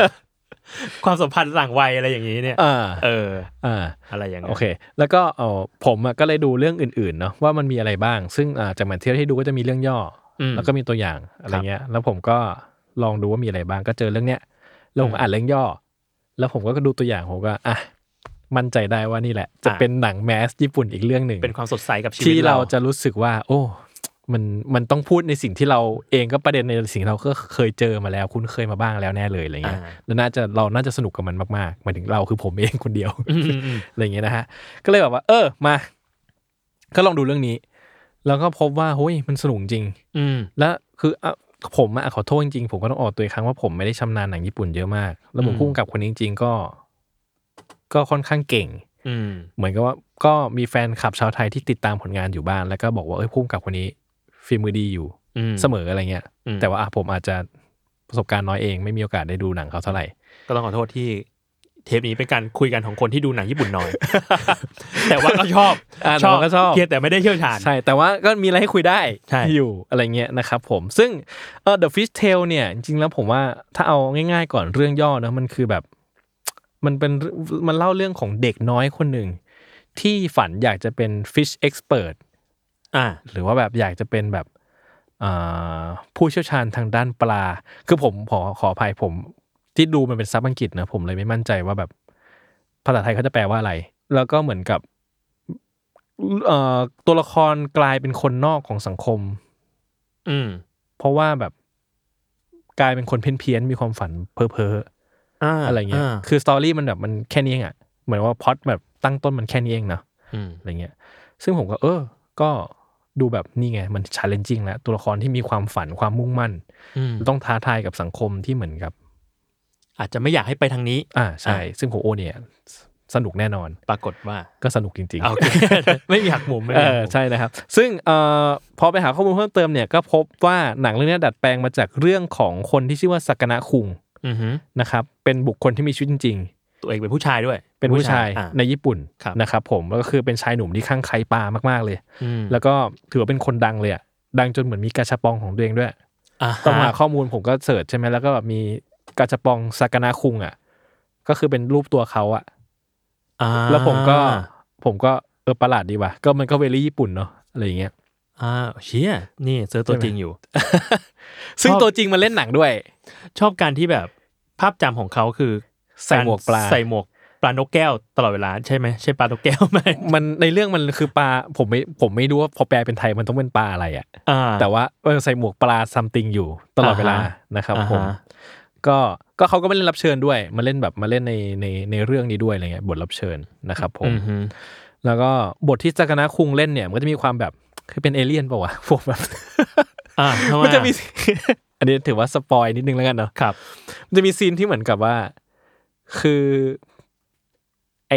ตัวเอกวัยเด็กเนี่ย ก็คือเหมือนกับเจอคนเนี้ยเอยชอบปลาเหมือนกันเลย ก็เลยไปบ้านเขาอะไรเงี้ยเริ่มมากลับบ้านดึก าฮะ พ่อมาตามพ่อมาตามแล้วก็แบบว่าเป็นซีนแบบพ่อเห็นไอคนนี้ใส่หมวกประหลาดๆก็เลยแบบจะไปดึงหมวกออกจากหัวเขา อ่าฮะ ตอนดึงดึงๆเนี่ยอยู่ๆก็มีแสงสีทองวิ่งออกมา แล้วผมก็ว่า เชี่ยเลยวะแล้วคือแบบเหมือนกับในในเรื่องคือทุกคนก็คือเห็นนะคือพ่อก็ตกใจว่าเฮ้ย ทำไมมีแสง เออเฮ้ยมึงคุณเป็นคนหรือเปล่า เนี่ย ถามอย่างนี้นะ แต่ปรากฏว่าหนังมันไม่เทคอะไรต่อจากนี้เลย ไม่ คื ตอ มั บ น ไม่ตอบ ไม่ไม่มีอะไรต่อ อ่าฮะ แล้วผมก็เอ้า ทำให้เป็นแบบ medical realism ใส่ผมทำไมอะไรเงี้ย แล้วผมก็งงว่า เออแบบมันประหลาดดีอ่ะคำถามคาใจอีกสักครึ่งหนึ่งก็คือแบบว่าทำไมมันถึงมีสิ่งนั้น เกิดซีนนั้นอะมีแสงออกมาที่หัวอะไรเงี้ย อืม ไม่มีคำตอบนะครับ ซึ่งผมว่า เออมันเซอร์ดีอะ หรือมันแค่แบบ ไม่รู้เลยอะรู้สึกแบบมึงมึงไปสั ตีความเป็นสัญญาก็ได้นึกออกป่ะแบบเฮ้ยเราคุณจะมาพรากสิ่งที่รักออกไปจากเขาเหรออะไรเงี้ย คือมันก็คงใช่แต่มันแบบ มันมันเออมันมันเทคมันเทคนิดนึงแต่มันไม่เทคเยอะมากก็เลยแบบงงอ่ะเหมือนว่า อ่า คือมันเทคว่ามันเป็นแบบเกิดขึ้นตรงนั้น อ่า ทุกคนเห็นแต่ว่าแล้วทุกคนก็เหมือนกับ อืม ไม่มีอะไรเกิด ขึ้น คือถ้าสมมติว่ามันแบบวิ่งขึ้นมาแล้วแบบมันเป็นแค่สัญญาให้คนดูเห็น แต่ว่า เออ ตัวละครไม่มีใครเห็น ก็อาจจะเป็นอีกเรื่องหนึ่ง ก็าจจะเป็นอีกเรื่องหนึ่ง อ่ะ ใช่ แต่ ใช่ พอตัวละครทุกคนมันเห็นก็เลยแบบว่า เฮ้ย เออเฮ้ยมันผิดปกติเปล่า ในหัวนายมีอะไรอะ ใช่ อย่างเงี้ย ใช่เออแต่แบบไม่แล้วทุกคนก็เหมือนกับไม่สนใจเรื่องนี้ต่อไป อ่าฮะ นะครับ ผม โอเค อ่ะทีนี้เรื่องเล่ามันเริ่มตรงไหนหนังมันเริ่มตรงที่ว่า เด็กหญิงคนหนึ่งที่ชื่อว่ามีโบนะครั อื บ อฮึ มีโบคือชื่อละครตัวละครเอกเนาะชอบปลามากนั่งวาดรูปปลาทั้งวันเลย แล้วก็แบบคือหลงไหลปลาจนตั้งแต่เด็กอะ่ะ แล้วก็คิดว่าจะอยากจะเป็นผู้เชี่ยวชาญทางด้านปลาให้ได้ตั้งแต่เด็กเลย อือฮึ นะครับผม แต่ว่าปัญหาหนึ่งคือมีโบเป็นคนเรียนไม่เก่ง อือฮึ เนาะแล้วก็กลายเป็นคนที่ดูประหลาดประหลาดๆสำหรับเพื่อนๆอ่ะ เพราะว่าแบบหมกมุ่นกับปลาเกินไป อืม คือแบบอะไรก็ปลานูนก็ปลานี่ก็ปลาทุกอย่างเป็นปลาหมดเนาะ อืม แล้วก็เหมือนกับมันจะมีซีนหนึ่งที่เพื่อนล้อคือเหมือนกับว่ามีโบจะเรียกปลาหมึกว่าคุณปลาหมึก อ่า อะไรเงี้ย า เออแล้วเหมือนกับมันก็จะมีซีนที่เพื่อนถามว่าเอ้ยทำไมเรียกปลาหมึกว่าคุณ อืม แต่ทำไมเรียกกูไม่เห็น ทำไมรีก มีคุณเลย อ่าา เรียกชื่อเฉยๆอะไรเงี้ยเออซึ่งมันก็เหมือนกับก็เลยกลายเป็นคนแบบประหลาดประหลาดๆสำหรับเพื่อนๆเนาะแล้วยิ่งแบบชอบกับบวกกับการที่แบบชอบวาดรูปปลาตลอดเวลาเลยวาดไม่หยุดเลย อืม วาดทุกที่ทุกเวลาอะไรเงี้ยนะครับก็จนแบบจนมีหนังสือพิมพ์ของตัวเอง เป็นหนังสือพิมพ์เล็กๆชื่อแบบว่า ทำมือเนี่ยเหรอ เออใช่อะไรเงี้ยเป็นแบบเล่าเรื่องปลานู่นนี่นู่นนี่อะไรเงี้ย อือฮึ นะครับ ผม แล้วก็เออในปมแรก ๆของเรื่องเนี่ย คือมันให้เห็นถึงค่านิยมของการแข่งขัน และความเป็นเลิศในการเรียนนะฮะ อ่าฮะ คือคือมีโบเนี่ยเรียนไม่เก่งเนาะ อืม แต่ว่าอยากจะเป็นผู้เชี่ยวชาญด้านปลามาก ซึ่งมันไม่มีทางเป็นไปได้ในระบบการศึกษา ม เพราะว่าคือคือถ้าคุณอยากจะเป็นเอ็กซ์เพรสคุณอยากจะแบบไปสู่การศึกษาที่มันแบบคุณได้แบบเป็นผู้เชี่ยวชาญเฉพาะทางอ่ะ อืม คุณต้องเรียนเก่งไง อ่าฮะ เออเราต้องแบบมีการศึกษาที่แบบว่าโอ้คุณเป็นคนฉลาดคุณเก่งนะคุณถึงจะสามารถแบบต่อยอดการศึกษาไปสู่สิ่งนั้นได้อะไรเงี้ย ม ซึ่งมีโบไม่ใช่คนเรียนเก่ง อื เนาะ ม แล้วก็จริง ๆ แล้วผมรู้สึกว่าท่าทีของหนังเองมันก็มีการตั้งคำถามต่อตัวระบบนี้เองไว้เหมือนกันเนาะว่าคือถ้าเกิดว่าแล้วคนที่มันสนใจอะไรสักอย่างมากๆเลยเนี่ย แต่ถ้ามันเรียนไม่เก่งเนี่ย ระบบมันจะไม่มีที่ทางตรงไหนให้เขาแบบสามารถแบบไปสู่ความฝันเขาได้เหรอ ม คือการว่าถ้าเราอยากจะมีความฝันสักอย่างหนึ่งเราอยากจะไปสู่จุดหมายสักอย่างหนึ่งเราต้องเรียนเก่งตามระบบการศึกษาเพื่อให้เราไปถึงสิ่งนั้นเหรอ มันเหมือนต้องต้องแลกกันเหรอ ต้อง อืม แบบต้องต้องมาทำให้การเรียนที่เราอาจจะไม่ได้เชี่ยวชาญเท่ากับสิ่งที่เราชอบเนี่ย อ่า เอ ใช่ อแบบเทรดออฟกันแบบนั้นเหรอ ใช่ ผมว่า เออ มันก็อาจจะเป็นอย่างนั้นได้นะ ซึ่งผมว่าอันนี้ผมก็จะพูดถึงตัวเองแล้วกัน คือผมรู้สึกว่า ตอนเรียนมปลายมัธยมอ่ะผมเป็นคนเรียนแย่มากเลย อืม แบบแบบห่วยแตกอ่ะ อ่าฮะ คือในสายตาของคนทั่วไปผมอาจจะเป็นคนโง่ในช่วงเวลานั้น ไปเลย อ่า เพราะว่าผมแบบผมแต่คือผมก็ไม่ไม่ไม่ไม่รู้สึกว่าผมแบบสนใจอะไรในมันอะไรเงี้ย อ่าฮะ ไปเลยอะไรเงี้ยแต่ผมรู้สึกว่าการได้เรียนหนังมันก็เปลี่ยนผม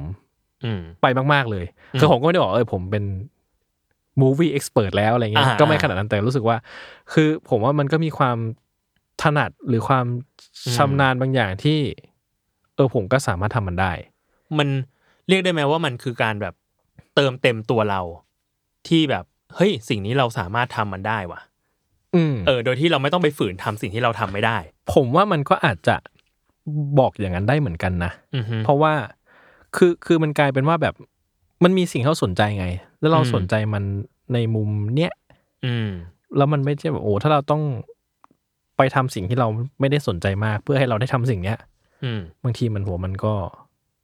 ก็ยากเกินยากเหมือนกัน เอ นะ อเข้าใจเข้าใจ กับผมเอออะไรเงี้ยรู้สึกว่าเออมันก็ยากเหมือนกันอะไรเงี้ย อืม อืม แต่ก็ by the way ครับผมว่าเรื่องนี้มันมีหลายมิติเนาะในเรื่องขอ อื ง ม การศึกษาอะไรเงี้ยมันก็พูดได้หลายแบบนะครับ แต่ผมคิดว่า หนังเองตั้งคำถามกับสิ่งนี้เหมือนกัน ว่าแบบ เออ ทำไมมันเหมือนมีที่ทางให้กับคนที่ต้องสักเซสเท่านั้นล่ะ อืม มันถึงจะไปได้อะไรเงี้ยนะครับ ซึ่งเออจริง ๆ มันจะมีซีนหนึ่งที่ผมว่าน่าสนใจมาก ๆ คือเหมือนกับช่วงมีโบเข้ามปลายแล้วอยู่มปลาย คือมันเล่าตั้งแต่เด็กเลยเนาะเด็กน้อยอะ อืม เด็กจิ๋วจนเข้ามปลายแล้ว แล้วก็เหมือนกับครูก็เรียกมาบอกว่าเนี่ย การเรียนแย่มากเลยนะ ถ้าหากจะอยากให้แบบลูกมีอนาคตที่ดีอะต้องให้ลูกมีการเรียนที่ดีกว่านี้อะไรเงี้ย แล้วแม่ก็บอกว่าแบบ เออแม่ก็บอกว่าก็ ก็ ถ้าเกิดทุกคนเรียนดีเหมือนกันหมด อืม ทุกคนก็คงแบบเหมือนหุ่นยนต์กันหมดเลยสิ อืม เพราะทุกคนแบบทำได้เหมือนเหมือนๆกันหมดอะไรเงี้ยหมายว่ามัน อ่า ไม่มีความแตกต่าง อืม ของคนเลยอะไรเงี้ย เออ ซึ่งผมว่ามันก็เป็นเป็นภาพสะท้อนจุดยืนบางอย่างมั้งของคนทำที่เหมือนกับเคียงข้างกับตัวละครอ่ะ คืออ ม แม่ถูกเซตให้เหมือนกับเป็นตัวละครที่เคียงข้างมีโบ ตัว มาก อืม ๆใช่ แล้วก็เหมือนกับ ผมว่าหลาย ๆ ครั้งอ่ะแม่ก็ทำหน้าที่ในการแบบแสดงจุดยืนบางอย่าง อืม ที่ที่คอยซัพพอร์ตให้มีโบได้เติบโตขึ้นไปอะไรเงี้ย อืม แล้วบอกว่าเออ อืม คำถามเนี้ยก็ก็เป็นคำถามที่น่าสนใจต่อการศึกษาที่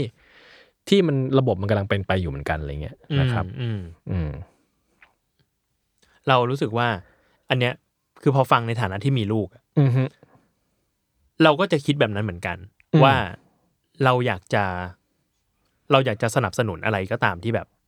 ที่ที่ดูแล้วเขาน่าจะทำได้ดี อืมฮึ เออเออแต่ว่าจริงๆอ่ะเข้าใจเหมือนกันว่าแบบสิ่งเนี้ยมันทำยากเหมือนกันนะ อืม เออ กับการที่แบบ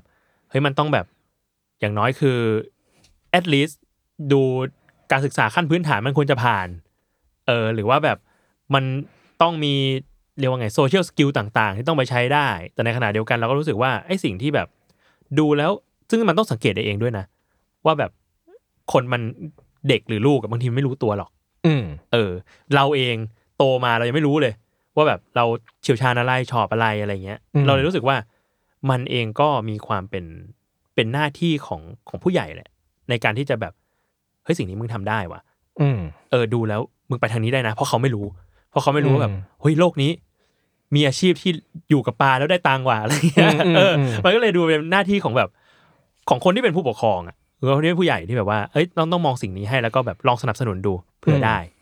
อะไรเงี้ย เอออ ม อันนี้ก็คือแบบพอพอฟังในในแง่ของการเป็นคนมีลูกก็คิดแบบนี้เหมือนกัน อืม เออ ผมว่ามันก็ยากจริงเนาะในมุมแบบถ้าผมเป็นพ่อ ผมก็ อืม คงรู้สึกว่า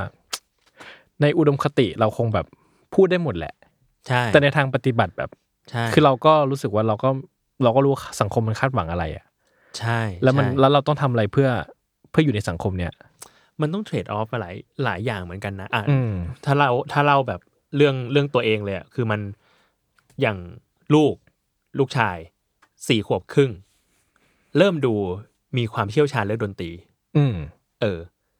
แต่ก็ไม่แน่ใจขนาดนั้น แต่ก็รู้สึกว่าเชี่ยวชาญ อืมอืม นิดหนึ่งคือเราเองก็ไม่ไม่เคยเลี้ยงลูกคนอื่นเนาะ แล้วเราก็ไม่รู้ว่าไอในระดับเดียวกันเนี่ยมึงเชี่ยวชาญไหมเออแต่ลูกกูเป็นอย่างนี้อะไรเงี้ย อืมอืมอืม เออเออมันมันดูอยากเรียนก็เลยลองดูแบบ อ่ะถ้างั้นลองส่งไปเรียนเป็นโนดูสิ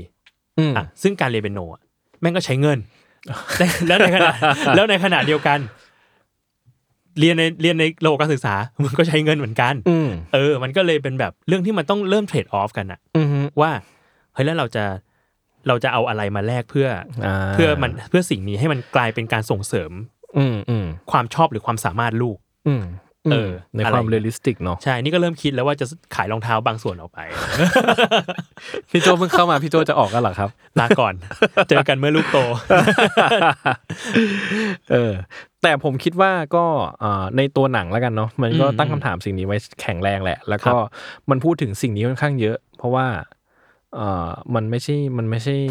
มันไม่ใช่ปมที่มันถูกพูดครั้งเดียว มันถูกพูดมากกว่าหนึ่งครั้ง แล้วผมคิดว่ามันทำให้เราเองในฐานะคนดูอ่ะก็ต้องคำถามเหมือนกันว่า เออ เรากำลังดูชะตากรรมของคนคนหนึ่งที่มันแบบมันมันดูสนใจและรักในสิ่งสิ่งหนึ่งมาก อืม ๆ แต่มันจะไม่สามารถเป็นสิ่งนั้นได้ อืม เพราะว่ามันเรียนไม่เก่ง อ่า มันแฟร์ไหมนะ เข้า เขา ใจ บอกว่ามันโยนคำถามนี้ใส่คนดูเหมือนกันว่ามันแฟร์ไหมนะ หรือถ้ามันไม่แฟร์แล้วแบบ แล้วเราคิดว่าสังคมมันควรเป็นยังไง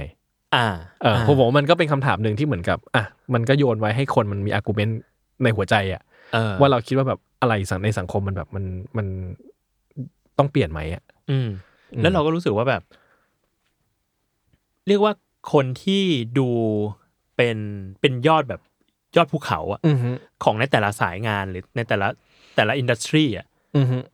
มันก็ดูต้องผ่านจุดนี้กันมาเกือบทั้งนั้นนะ อืมอืม จุดที่แบบว่า กูไม่ได้เป็นตามมาตรฐานของสังคมหรอก อืม เออ แต่กูเก่งด้านเนี้ย และคิดว่ากูเก่งด้านนี้ด้วย อืม แล้วมัน อืม กลายเป็นว่า แล้วมันจะต้องมีแต่คนที่ดันทุรังทำจนมันได้เหรอวะ อืมอืมอืม ที่จะ ใช่ สำเร็จไปถึงจุดนั้นนะ อ่าใช่ใช่ เออ แล้วถ้าเราเป็นแบบ เออ เราก็ไม่ได้แบบมีความเชื่อแข็งแรงขนาดนั้น แต่ว่าเราชอบสิ่งนี้นะ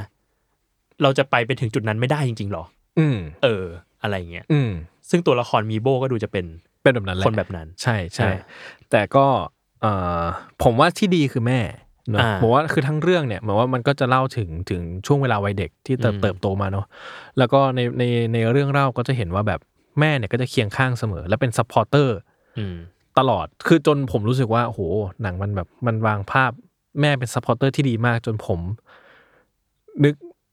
นึกแม่ตัวเองเป็นอย่างนั้นไม่ได้อะ เข้า ใจเขา คือมันแบบ เข้าใจ คือโอมทำไมแม่ประเสริฐขนาดนี้อะไรเงี้ยคือจะมีมันจะมีซีนหนึ่งในตอนเด็กที่แบบเออผมว่าอันนี้น่าสนใจมากที่มันสะท้อนตัวแม่เลยนะ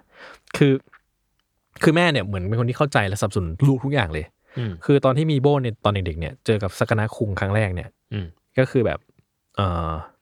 อยากไปบ้านเขาเพราะว่า อืม เออชอบปลาเหมือนกันด้วยอะไรเงี้ย อ่า แต่ว่าแบบคือเอาจริงอะถ้าผมว่าถ้าเรามองในสายตาผู้ใหญ่อะคือมันเวียดสัตว์ในแง่ที่แบบ มนุษย์คนหนึ่งผู้ชาย อ่า โตเต็มวัย อ่า ใส่หมวกปลา แล้วก็แบบ อ่าฮะ แล้วก็แล้วก็พูดจาเพี้ยนเพียนๆคุยแต่เรื่องปลา อ่า ชวนลูกสาวไปบ้าน เออ ไปดูปลาคือผมว่าแบบ คือมันเวียดแบบ เวียดสัสๆอะไรเงี้ย เออ แล้วคือแบบมีโบก็แบบขอขอขอที่บ้านไปบ้านเขานะอะไรเงี้ย อืม อยากไปดูปลาบ้านเขาอะไรเงี้ย ซึ่งพ่อไม่ให้ อืม เออพ่อแบบไม่ได้ อืม ไม่คือผมว่าพ่อก็ถูกเซตให้เหมือนเป็นตัวแทนแบบค่านิยม อ่า แบบที่แบบในระบบในกรอบมากๆอะไรเงี้ย เทร แบบ ดิชันแนลมากๆ ใช่ traditional มากไม่ได้อันตรายห้ามไปอะไรเงี้ยแต่แม่เนี่ยบอกแม่บอกไปได้ อืม แล้วแม่ก็เหมือนกับ มันจะมีซีนที่เหมือนกับพ่อแม่ทะเลาะกัน อืม คุยทะเลาะกันเรื่องนี้แหละ แล้วแม่บอกว่าแบบ อยากให้ลูกเนี่ย ได้เติบโตมา โดยที่รู้จักการไว้ใจผู้คน อ่า ซึ่งผมแบบไอ้เชี่ยอะไรวะ คือคอนเซปต์มันแบบมันใหญ่มากเลยอะใน อ่า สิ่งที่มันพูดนะคือเหมือนกับว่า คือเราฟังว่าแบบเหตุการณ์เนี้ยคือแบบจอยบ้านคนเนี้ยมันประหลาดมากเลยอะคือเรา อืม เป็นให้ลูกไปไหมอะ เออ เราใจกว้างแค่ไหนเราก็คงแบบ มันอันตรายอ่ะ เออ กูจะให้ลูกไปกับคนแปลกหน้าสำหรับกู เออ ขนาดนั้นเหรอวะ ใช่แต่แม่บอกว่าแบบ อยากให้ลูกมาโตมา โดย ไว้ใจคน โดยไว้ใจคนน่ะ อืม ซึ่งผมแบบโอ้โห อะไรวะเนี่ย อ่า คือผมว่าในแง่หนึ่งอ่ะมันดูคอนเซปต์มากๆเลยนะ แต่ว่าคือผมมันก็สะท้อนคาแรคเตอร์ของแม่ในเรื่องได้ดีแหละ แล้วมันก็สะท้อนถึงค่านิยมที่เหมือนกับ คนในสังคมอ่ะ คือเราไว้ใจกันเถอะ อืม เราแบบเราเชื่อใจกันเถอะอะไรเงี้ย อืมอืม เออ ซึ่งแบบอือหือสุดยิงเนี่ยผมว่าแบบอะไรวะ มันเหมือนพยแบบที่เกริดกันตอนแรกแหละ เรารู้สึกว่าหนังญี่ปุ่นมันมันพยายามจะเชฟ อือหือ แนวคิดในสังคม อืม เออบางอย่างอยู่ เพราะว่า ก็ถ้าติดตามข่าวหรือติดตามนั่นนี่ญี่ปุ่นน่ะก็จะรู้ว่าสังคมญี่ปุ่นจะมีความแบบ ก็ห่างเหินกันเหมือนกันนะ ใช่ เมือง ใช่ น่ะ ใช่ ห่างเหินกันไว้ใจกันน้อย เออ หรือว่า เออเลดอาชญากรรมแปลกๆก็เยอะ อืม เอออะไรเงี้ย เราเลยรู้สึกว่าแบบ มันก็พยายามจะเชฟแนวคิดบางอย่างว่าแบบ อืม เอ้ยความดีของคนมันยังมีอยู่อะไรอะไรก็ว่าไป ใช่คือผมว่าแบบ คือคือมันเลยกลายเป็นว่าหนังญี่ปุ่นน่ะ มัน empower ความรู้สึกที่เรามีต่อคนในสังคมเยอะมาก อืม ๆ ด้วยด้วยอะไรหลาย ๆ อย่างของสังคมเองก็ตามอะไรเงี้ยแล้วผมรู้สึกว่าเออเนี่ยก็ก็ในเรื่องเนี้ยก็คือแม่ก็เซตไว้แข็งมากอะไรเงี้ยแล้วผม อืม รู้สึกว่าเออถ้าถ้าในเรื่องนี้เนี่ย ถ้ามีว่าไม่มีแม่ที่เข้าใจแบบเนี้ย อืม เส้นทางของตัวละครอาจจะไม่ได้แบบได้รับการสนับสนุนและเติบโตมาอย่างที่ที่ในเรื่องมันเป็นก็ได้อะไรเงี้ย อืม ก็คือเหมือนกับว่าตัวละครมันสามารถไปตามเส้นทางที่มันอยากจะไปได้เรื่อยๆ โดยที่มันไม่ถูกตั้งคำถามว่า เฮ้ย จะสำเร็จไหม จะสักเซสไหม จะได้ไหม ไม่เรียลลิสติกเลยอะไรเงี้ย มันไม่มีคำถามเหล่านั้นเลย คือ อยากชอบก็ทำอยากทำก็ทำอะไรเงี้ย อืม แล้วบอกเออ มันเป็น มันเป็นมายเซตที่แบบซัพพอร์เตอร์จริงๆ ของของผู้ปกครองอะ่ะ อืม เออต้องบอกว่าเออ มันเป็นตัวละครที่แบบถูกเซตมาตรงนี้แข็งแรงมากๆอะไรเงี้ยนะครับ อืม แต่ทีนี้เนี่ยหนังมันก็จะมีค่านิยมบางอย่างที่เราอาจจะเวอร์เวอกันนิดหน่อยนะครับผม แต่ก็ผมว่ามันก็ได้เห็นอะไรใหม่ๆดี อืม นะครับผม คือคือโดยหลักการเนี่ย ถ้าเราเป็นคนไทยเนาะเราชอบอะไร เหมือนว่าเรามีความรักในอะไร เราจะต้องรักษามันไว้ ม ต้องแบบต้องอนุรักษ์รักษามันไว้ อืม ใช่ไหมฮะแต่ในเรื่องนี้เนี่ยก็ไม่เลย คือเรา อ่ะ รักเรารักปลาใช่ไหม เออ แต่เราก็แบบโดดน้ำตุ้มจับปลามาแดก อ่าอ่าอ่า ได้เลย อ่ะ อะไรเงี้ยเนอะแล้วก็แบบ มันจะมีซีนที่ผมว่าน่าสนใจอยู่สองซีน ซึ่งจริงๆอ่ะเอ่อเป็นซีนที่ชมพูก็พูดถึง คือจริง อ่า ๆชมพูต้องมาคุยกับเราในวันนี้ด้ว แต่ ย ว่า แต่ชมพู วันชมพูน่าจะเป็นหวัดไข้หวัดใหญ่ตอนนี้ ใช่ ไม่สบายนะครับ อ่าฮะ แต่ชมพูก็ทิ้งสิ่งที่ตัวเองสนใจมา ซึ่ง ใช่ ก็มีซีนที่คล้าย ๆ กันที่ที่ผมจะมาร์กถึงเหมือนกันอะไรเงี้ยนะฮะ คือก็จะเป็นสองซีนที่ผมรู้สึกว่าเออมันน่าสนใจของเรื่อง ก็ก็คงต้องสปอยแหละนะครับผมสปอยแล้วกันเนาะ ครับ ก็คือซีนแรกคือซีนที่มีโบไปทะเลนะครับ ตอนช่วงช่วงเอ่อช่วงวัยเด็กอะไรเงี้ อื ย ม แล้วก็เหมือนกับคือไปทะเลเพราะเพื่อนบอกว่าเนี่ยไปเจอปลาหมึกยักษ์ที่ทะเล อืม ทะเลที่นี่ก็จะไปก็ไปด้วย อืม แล้วก็พาเพื่อนพาพ่อแม่ไปอะไรเงี้ย แล้วก็เหมือนกับไปว่ายน้ำหาปลาหมึกยักษ์ อืม เออ แล้วก็ ก็หาจนเจอ อ่ะได้มาตัวหนึ่ง ได้มา ตัวหนึ่งตัวยักษ์มากในภาพในหนังคือเกาะตัวเบลเลอร์เลยพาด อ่า ทั้งตัวมาอะไรเงี้ยก็ขึ้นมาจากน้ำป๊อกแป๊กป๊อกแป๊กคนก็อู้สุดยอดเลยปลาหมึกยักษ์นู่นนี่นี่แล้วมีโบก็บอกเพื่อนว่าเนี่ยจะเลี้ยงปลาหมึกยักษ์เพื่อนก็แบบเฮ้ยจะเลี้ยงได้ไงเรลิสติกหน่อย จะเลี้ยงยังไงอะไรเงี้ยเออจะเลี้ยงยังไงนี่บอกเออเดี๋ยวไปบอกแม่ว่าจะเลี้ยง อืม เดินเดินปุ๊กแป๊กปุ๊กแป๊กปุ๊กแป๊กไปหาแม่ แม่หนูขอเลี้ยงปลาหมึกยักษ์นะแม่บอกได้เอาสิลูก เพื่อนก็เฮ้ยมันจะเลี้ยงได้ยังไง เพื่อนแบบ เพื่อนเรียนเลิสติกอยู่ เออเพื่อนเลิสติกอยู่มันจะเลี้ยงได้ยังไงอะไรเงี้ยเออเออแม่ก็บอกว่า ก็ถ้าเลี้ยงก็ต้องดูแลด้วยนะ อะไรเงี้ย เออ ประมาณนี้ใช่ไหมฮะ ในช่วงเวลาขนาดนั้นเอง พ่อก็เดินมาจากข้างหลัง อ่า บับบับบับบับโอ้ปลาหมึกยักษ์เหรอ แล้วก็ดึงออกมาจากตัว เออ แล้วก็เอาปลาหมึกยักษ์ตัวนั้นไปทุ่มกับพื้นเอาบิดหัวก่อน อ่ะ บิดหัวแล้วก็ทุ่มกับพื้น ปักปักปักปักบอกว่าเนี่ย ถ้าอยากรักษารสชาติต้องทำอย่างนี้ มันไม่ใช่อย่างนั้น ใช่แล้วคือแล้วคือภาพก็จะแบบว่าเป็นมีโบกับแม่กรีดกันอยู่อ่ะ อ่า ช็อตถัดมาเป็นช็อตที่ปลาหมึกปลาหมึกนั้นโดนย่างแล้ว อ่า แล้วก็เป็นภาพที่มีโบก็นั่งกินปลาหมึกย่างนั้นอยู่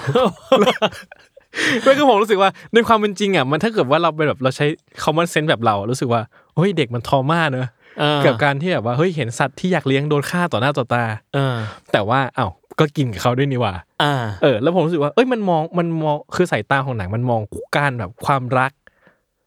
ปลา แล้วก็การกินปลา เออ ต่างกับแบบต่างกับที่เราจะจะเป็นมากๆเลยอ่ะ อื มันก็คือมันจะมีช่วงแบบช่วงหนึ่งอ่ะช่วงอื่นของหนังที่แบบว่าเออชอบปลามากเลยอะไรเงี้ย ก็แบบทำลิสต์เมนูอาหารที่เป็นปลาไว้อย่างเดียว า ก็คือจะกินแต่ปลาอะไร ก็ เงี้ย คือชอบปลาแล้วก็กินปลาด้วย ใช่คือถ้าเกิดเป็นเราถ้าเราแบบทำบุญปล่อยนกปล่อยปลาเสร็จปุ๊บเราห้ามกินปลานั่นแหละ อ่า อ่าเพราะเราถือว่าแบบเรา เราอ่า ไม่ได้แล้วคือเราเรารักอะไร เรารัก จะ สิ่งนั้น อะไรก็ตามอ่ะเนาะเราจะแบบ อืม เราจะไม่ไม่นี่มันแต่ผมว่าญี่ปุ่นมันก็มองเรื่องเรื่องการบริโภคแบบหนึ่ง อืม ซึ่ง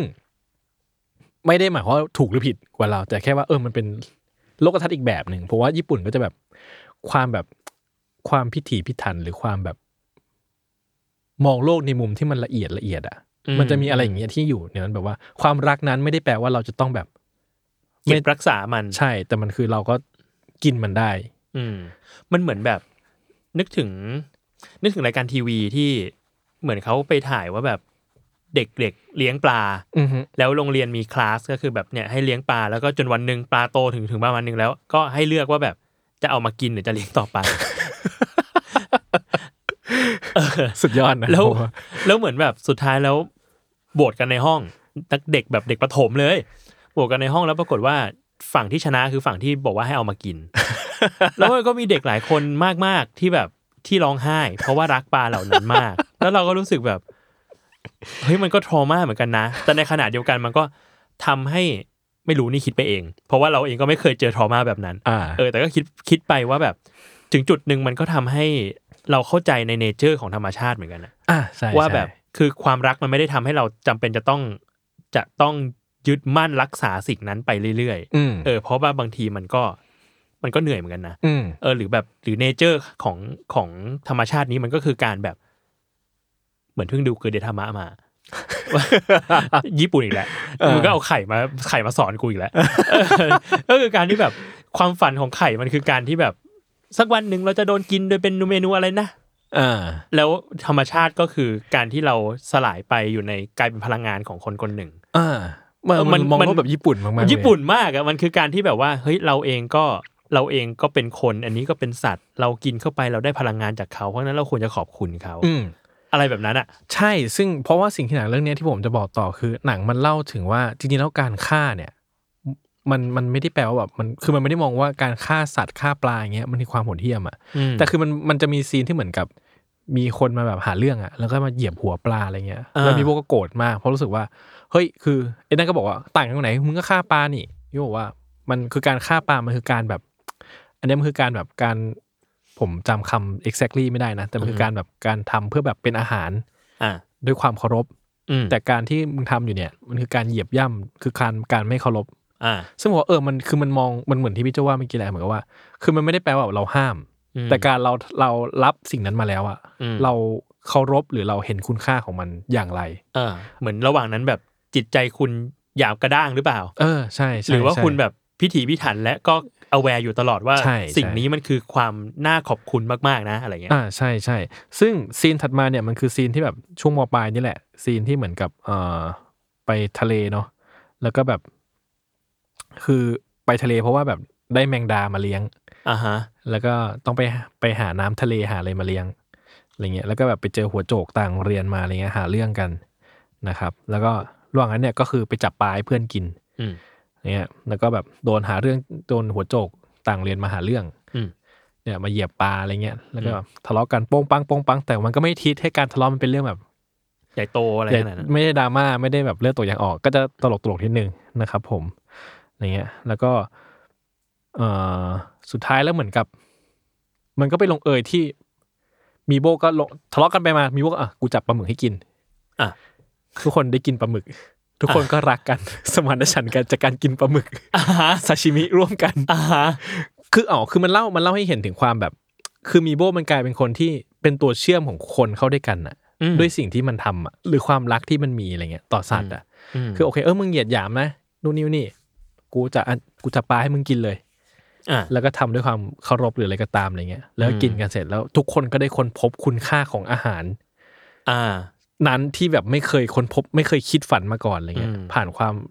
ชื่นชอบหลงไหล อืม ในสัตว์ของมีโบอะไรเงี้ย อืม เออซึ่งผมว่ามันประหลาดดี อื แล้วมันจะมีในพอยต์หนึ่งคือตัวละครตัวหนึ่งในนั้นน่ะ การกินปลาหมึกครั้งนั้นคือจะเปลี่ยนแปลงชีวิตของมันไปตลอดกาล เฮ้ย แต่เราจะไม่สปอยไปกว่านี้ แต่ไม่สบายไปกว่านี้ ครับ ซึ่งแต่ผมว่ามันเป็น positive อ่า เราเออมันมันมันมันเล่าเรื่องน่าสนใจดี เขาก็เลยได้เป็นทาโกะคุง เราจะแบบตั้งชื่ออะไรกันไปเรื่อย แล้ว แล้วก็ผมว่าอีกอย่างหนึ่งที่หนังมันน่าสนใจคือมันเล่าเรื่องของมีโบตั้งแต่ตอนเป็นเด็กน้อยอ่ะ อ่าฮะ เด็กเล็ก ๆ เลยอ่ะ อืม ไปจนถึงแบบเป็นผู้ใหญ่เลยอ่ะ อืม คือผ่านไปแบบสิบยี่สิบปีอ่ะคือคือมันมันเราเราเองได้เห็นแบบได้เห็นคนตัวละครตัวเนี้ยเติบโตคือคือโอเค มันไม่ใช่เรียลลิสติกแหละในแง่ที่ว่าแบบว่าเออเราไม่ได้เห็นเขาเติบโตจริง ๆ ตลอดเวลา อืม แต่เราเห็นเขาในแต่ละช่วงวัย เห็นชีวิตของเขาบ้าง อืม เห็นความสนใจของเขาบ้าง และเห็นสิ่งที่เขาต้องเผชิญในแต่ละช่วงวัยบ้างอะไรอย่างเงี้ยอืม นะครับ แล้วก็ในแต่ละช่วงวัยตั้งแต่เด็กจนโตอะมีโบอยู่ในสถานะตัวประหลาดของเพื่อนตลอดเลย อ่า เป็น outcast ใช่ แล้วก็ไม่เคยฟิตอินกับระบบอะไรเลยตั้งแต่เด็กจนโตอะไรเงี้ย แล้วก็เหมือนกับเออเราได้เห็นการดิ้นรนบนเส้นทางความฝันของคนคนหนึ่งอะตั้งแต่เด็กจนโตอะ อืม เออแล้วก็แบบตลอดแบบหลายสิบปีเนี้ยมันแบบคือมันเป็นเส้นทางความฝันที่บริสุทธิ์เหลือเกินอะ อืม ในแง่ที่แบบว่า ยังยึดมั่นอยู่กับ ใช่ เส้นทางนี้อยู่ ในแง่ที่แบบว่าคือเราเป็นเด็กเราแบบคุเป็นนู่นเป็นนี่ไป พอเราเข้ามปลายเราอยากอย่างนั้นอย่างนี้ พอเราจบมาเราชีวิตเราเป็นอีกแบบ อืม แต่มีโบ้มันมีสิ่งเดียวคือ ฉันอยากจะเป็นผู้เชี่ยวชาญด้านปลาฉันรักในปลาอะไรเงี้ยแล้วไม่ว่าแบบจะผ่านไปเท่าไหร่อ่ะเมื่อเพื่อนกลับมาเจอมีโบ้ทีไรก็จะแบบว่าเอ้าเธอยังเป็นเหมือนเดิมเสมอเลย อืม คือผมว่าในมุมหนึ่งมันสะท้อนว่า เออ พวกเรานี่แหละที่แม่งเปลี่ยนไปอ่ะ อ่า เออคือแล้วคือแบบ คือผมว่ามันกลายเป็นว่ามีโบเป็นภาพแทนของของความฝันที่มันบริสุทธิ์มาก อืม ในขณะเดียวกันคือคำถามคือเขาเหมือนเดิมเนี่ยเขาอาจจะโอเคไงแต่เรา อ่า ที่เปลี่ยนไปเนี่ย อืม ทำไมเราถึงเปลี่ยนไปวะ อ่า ผมว่าคำถามนั้นมันจะกลับมาหาตัวเราเองอะว่าแบบ อืมอืม ทำไมเราความฝันเราหายไป ความฝันเราเปลี่ยนไป อืม เพราะว่าเราไปเจอชีวิตแบบไหน เราต้องดีลกับชีวิตแบบไหนมันถึงเปลี่ยนไปอะไรเงี้ยแล้วแบบ อืม แล้วเราคิดยังไงที่สิ่งนั้นมันหายไปอะไรเงี้ย อืม เออ แล้วก็ ก็นั่นแหละ ก็มีโบก็ไม่เคยล้มเลิกความตั้งใจของตัวเองเลยนะครับ อืม ผม ดูไปค่อนเรื่องแล้วผมก็เลยเข้าใจว่าประเด็นของเรื่องจริง ๆ เนี่ย ที่ผมรู้สึกเลยนะ ก็คือแบบ สิ่งสำคัญมันไม่ใช่ว่าแบบ ให้เราติดตามว่าแบบตัวละครตัวเนี้ยมันจะสำทำสิ่งที่อยากทำสำเร็จไหมอ่ะ อืม เพราะมันแบบมันดูก็เออเราก็รู้สึกว่ามันอาจจะครึ่งครึ่งกลางๆว่ามันจะไปลงเอยที่ตรงไหนอยู่คือมันก็ติดตามว่ามันจะไปลงเอยที่ตรงไหนอยู่แต่ว่ามันไม่ใช่พอยต์หลักของมันอ่ะมันก็ อ่า คือในการเดินทางทั้งหมดในหลายสิบปีเนี่ยมันแบบมันกลายเป็นว่าแบบ มีโบมันเป็นตัวสะท้อน ให้เห็นถึงแรงมันมันเป็นแรงบันดาลใจอ่ะที่สะท้อนให้เราเห็นถึงความฝันบริสุทธิ์ที่แบบ ที่เราไม่มีแล้ว อืม หรือตัวละครในเรื่องเองที่ก็ไม่มีแล้วเหมือนกัน แต่ว่า ที่ ตัวนี้ยังมีอยู่ ตัวนี้ยังมีอยู่ใช่ มันคือมันกลายเป็นแบบมันกลายเป็นแรงบันดาลใจให้กับคนทุกคน อืม ในรอบๆในตัวที่รายรอบในเรื่องเองอะ่ะเหมือนกับ อืม ว่าทุกคนก็ต่างแบบ เติบโตแล้วกลับมามีปฏิสัมพันธ์แล้วพบว่าอ้าวเราหายเราบางอย่างเราหายไปอ่ะ แต่ว่ามึงเหมือนเดิม ใช่ แล้วไล่ความที่เหมือนเดิมของเขามันเป็นอินสปิเรชันให้กับเราในการ อืม มีชีวิตต่อไป อืม อะไรเงี้ย เออนะครับผม แล้วก็ในแง่มิติทางสังคมเนี่ยมันจะพูดถึงคนทั่วๆไปว่าแบบอย่างเราเลยอะผมว่ามันก็มันก็เซตให้เราเป็นคนทั่วไป เป็น อืม ตัวแทนของคนเหล่านั้นอะที่แบบว่า ตัวแทนเพื่อนๆเหล่านั้น ใช่ ที่ก็กลับมาเจอมีโบอีกทีหนึง ใช่ใช่ใช่เติบโตดิ้นรนสมหวังผิดหวังอะไรเงี้ยแล้วก็แบบ แต่ว่าเพราะว่ามันมีคนอย่างมีโบ เราเลยแบบมีแรงบันดาลใจมีอินสปิเรชันอะไรเงี้ยที่จะไปต่ออะไรเงี้ยนะฮะ อืม อืมเออนอกเหนือไปจากนั้นเนี่ยผมคิดว่าหนังมันมีประเด็นในการในเรื่องของการค้นหาที่ทางของตัวเองด้วย คือ อืม คือสุดท้ายเนี่ยถึงมีโบมันจะจะชอบในปลามาก แต่ไม่ได้แปลว่าเขาสามารถฟิตอินกับ สังคมปลา สังคมปลา วงแวดว ผ ง มจะใช้คำว่าอะไรดี วงการปลา อ่ะมันมีซีนที่ตัวละครไปทำงานที่อควาเรียม อ่าอ่า อะไรเงี้ยแบบสวนสัตว์อ่ะเหมือนเป็นสวนสัตว์ เออ น้ำ อ่า แล้วก็พบว่าตัวละครไม่สามารถฟิตอินกับกับที่ทางตรงนั้นได้ อ่ะ เท่าไหร่นักอะไร อ่า เงี้ย เออคือผมว่ามันก็มันก็ เล่าให้เห็นถึงการแบบการค้นหาที่ทางของตัวเองอะคือต่อให้เราชอบสิ่งสิ่งหนึ่ง มันไม่ได้แปลว่าเราแม่งแบบ จะไปทำอะไรเกี่ยวข้องกับสิ่งนั้น มันก็จะ work success อะไรเงี้ย เออเข้าใจเข้าใจ อืม คือแบบ อืม ก็พยายามแล้ว อยากไปทำงานที่ใกล้ชิดปลาแล้วไปทำงานเป็นแบบเป็นผู้ช่วยเชฟซูชิก็มีอะไรเงี้ยก็คือคือก็ได้ทำในสิ่งที่แบบมันสัมพันธ์กับปลามาตลอดอะไรเงี้ยแต่ว่า อ่า มันก็ยังไม่เจอที่ทางที่มันฟิตอินกับตัวเองสักทีหนึ่งอะไรเงี้ย อ่าเชี่ยเฮ้ยนี่ดีมาก เออซึ่งผมรู้สึกว่าเอ้ยนี่มันแบบ คือมันมันมันไม่ได้แบบเล่าทื่อๆว่าอ๋อเธอรักปลาเหรอเธอไปทำงานกับปลาสิ แล้วก็จะประสบความสำเร็จ ใช่จบอะไรเงี้ย อ่า แล้วทำไมอ๋อมันมีอีกซีนหนึงที่ผมว่าน่าสนใจคือ รักปลาเหรออินปลามากรู้เรื่องปลามากใช่ไหมก็มีเพื่อนแนะนำไป ให้เหมือนกับไปหาหมอฟันคนหนึ่ง อืม หมอฟันบอกโอ้ฉันอยากจะตั้งตู้ปลาในในคลินิกฉัน อ่ะ อยากได้ตู้ปลาที่มันแบบ มันแบบ ภาษาอังกฤษใช้คำว่า wonder หรืออา มหัศจรรย์ อ่า นะอยากจะว่าที่บอกมันให้ความรู้สึกมหัศจรรย์ ตู้ ที่ ป ทุก ลา คน อั แบ ศ บ จรรย์ ใช่ ที่ อ่า ทุกคนมาทำฟันทุกคนจะต้องเจอกับความรู้สึกที่มันแบบเลวร้ายเนาะ เอออ อยากให้เขา นี่ รู้สึกมันเยียวยา สงบใช่ อ่า อะไรเงี้ยอีโบก็คิดมาอย่างลึกเลย เอาตู้ปลามาเสร็จปุ๊บตั้งปุ๊บหมอถามปลาอยู่ไหน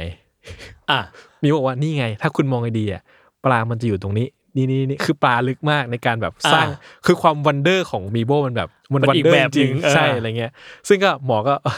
หมอก็ตอบว่าเออไม่ใช่สิ่งที่ต้องการ อ่า คือแปลเป็นไทยว่าเอาลึกเกิน เออ เออ ซึ่ง อ่ะ เออผมรู้สึกว่ามันเห็นเส้นทางของมีโบว่ามันหาที่ทางของตัวเองตลอดแหละ ที่เกี่ยวกับปลา แล้วมันก็แบบมันก็ไม่ได้พบว่าทุกที่มันสามารถเอาตัวเองไปอยู่ตรงนั้นได้อะมันแบบคือผมว่ามันก็มองมองมองสับเซตของความแบบ ความสนใจเราแยกย่อยไปอีกนะว่าแบบว่าเออเราสนใจเรื่องเนี้ยแต่มันไม่ใช่ว่าแบบเอ้ยไม่ทำอะไรก็ได้สล็อตตรงเนี้ยทำงานว่างๆก็เอายัดยัดยัดเข้าไปทำได้ เออ มันก็ไม่ใช่เพราะว่าความเชี่ยวชาญที่มีมันมันแตกแขนงออกไปได้อีกแล้วมันก็แบบ อืม มันต้องหาที่ทางของตัวเองให้เจออะ อืม เออซึ่งมันก็มันก็เล่าสิ่งนี้ประมาณหนึ่งอะไรเงี้ อื ย ม นะครับ ผมว่ามัน empower เรามากๆเหมือนกันอะไรเงี้ย ซึ่งสุดท้ายแล้วก็มันเอามาจากชีวิตของคุณสากนาคุงอะเนาะ อืม คือสุดท้ายแล้วมีโบก็จะแบบไปได้ดีในการเป็นเหมือนโฮสต์รายการทีวี อ่า เกี่ยวกับปลาและสัตว์น้ำอะไรเงี้ยแล้วเหมือนกับกลายเป็นเหมือนกับเป็นไอคอนิก อืม ของคนรักปลา อืม ที่ส่งต่อความรักปลาให้กับคนต่อๆไป อืม ว่าผมว่าหนังมันก็พาเรื่องราวไปสักเซสตรงนั้นแหละ อืม ซึ่งกว่ามันจะไปถึงนั้นนะมันก็นั่นแหละมันก็ผ่านการ มันก็ ค้นหา explore ไปเรื่อยๆ ใช่ที่ทางตัวเองมา แล้วเหมือนกับ แต่มันไปถึงนั้นได้เพราะมันมีคนเห็นค่าของมันด้วยนะ อืม ซึ่งผมรู้สึกว่าเอออนนี้ก็เป็นพอยต์สำคัญว่าแบบ คือการถูกเห็นค่าในสิ่งที่เราเป็นอ่ะ มันก็สำคัญมากๆอะไรเงี้ย อืม เออซึ่งแบบผมว่าหนังมันมิติมันในในเชิงสังคมในเรื่องมันซับซ้อนดี อืม ก็ซับซ้อนไม่ได้แปลว่าไม่ได้แปลว่ามันแบบมันยากแต่หมายความว่ามันมีหลายชั้นหลายเลเยอร์ในการแบบพูดถึงอะไรเงี้ย มันทำให้คิดได้เยอะดีนะ คือเรารู้สึกว่าประเด็นเนี้ยน่าสนใจตรงที่ว่าเราคือสังคมทุกวันเนี้ยมันกึ่งสำเร็จรูปนิดนึงอะ อืม แล้วมันเลยทำให้เราต้องแบบต้องรีบด่วนสรุปบางอย่าง อืมฮึ ไม่ว่าจะเพื่อให้เราเข้าใจมัน อืมฮึ หรือเพื่อให้เพื่อให้หาที่ทางให้มันได้ ม แต่อย่างมีโบอะคือเราไม่สามารถที่จะด่วนสรุปสิ่งนี้ได้ อืม เพราะว่าเพราะว่าเราไม่รู้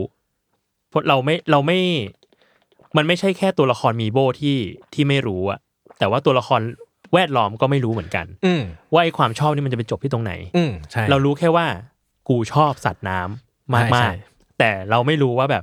เราไม่สามารถด่วนสรุปได้ว่าอ๋อชอบสัตว์น้ำเหรอ ไปเป็นนักชีววิทยาทางทะเลสิ หรือว่าไปทำงานอควาเรียมสิ เพราะว่ามีโบก็ทำมาหลาย ๆ อย่าง แล้วมันก็พบว่านี่มันยังไม่ใช่ที่กู นี่มันยังไม่ได้ที่กู แต่ว่าสิ่งที่มันชัดเจนมากๆมันคือความชอบ ใช่ เออ ใช่ แล้วผมรู้สึกว่ามันมันก็มันก็เล่าให้เห็นแบบ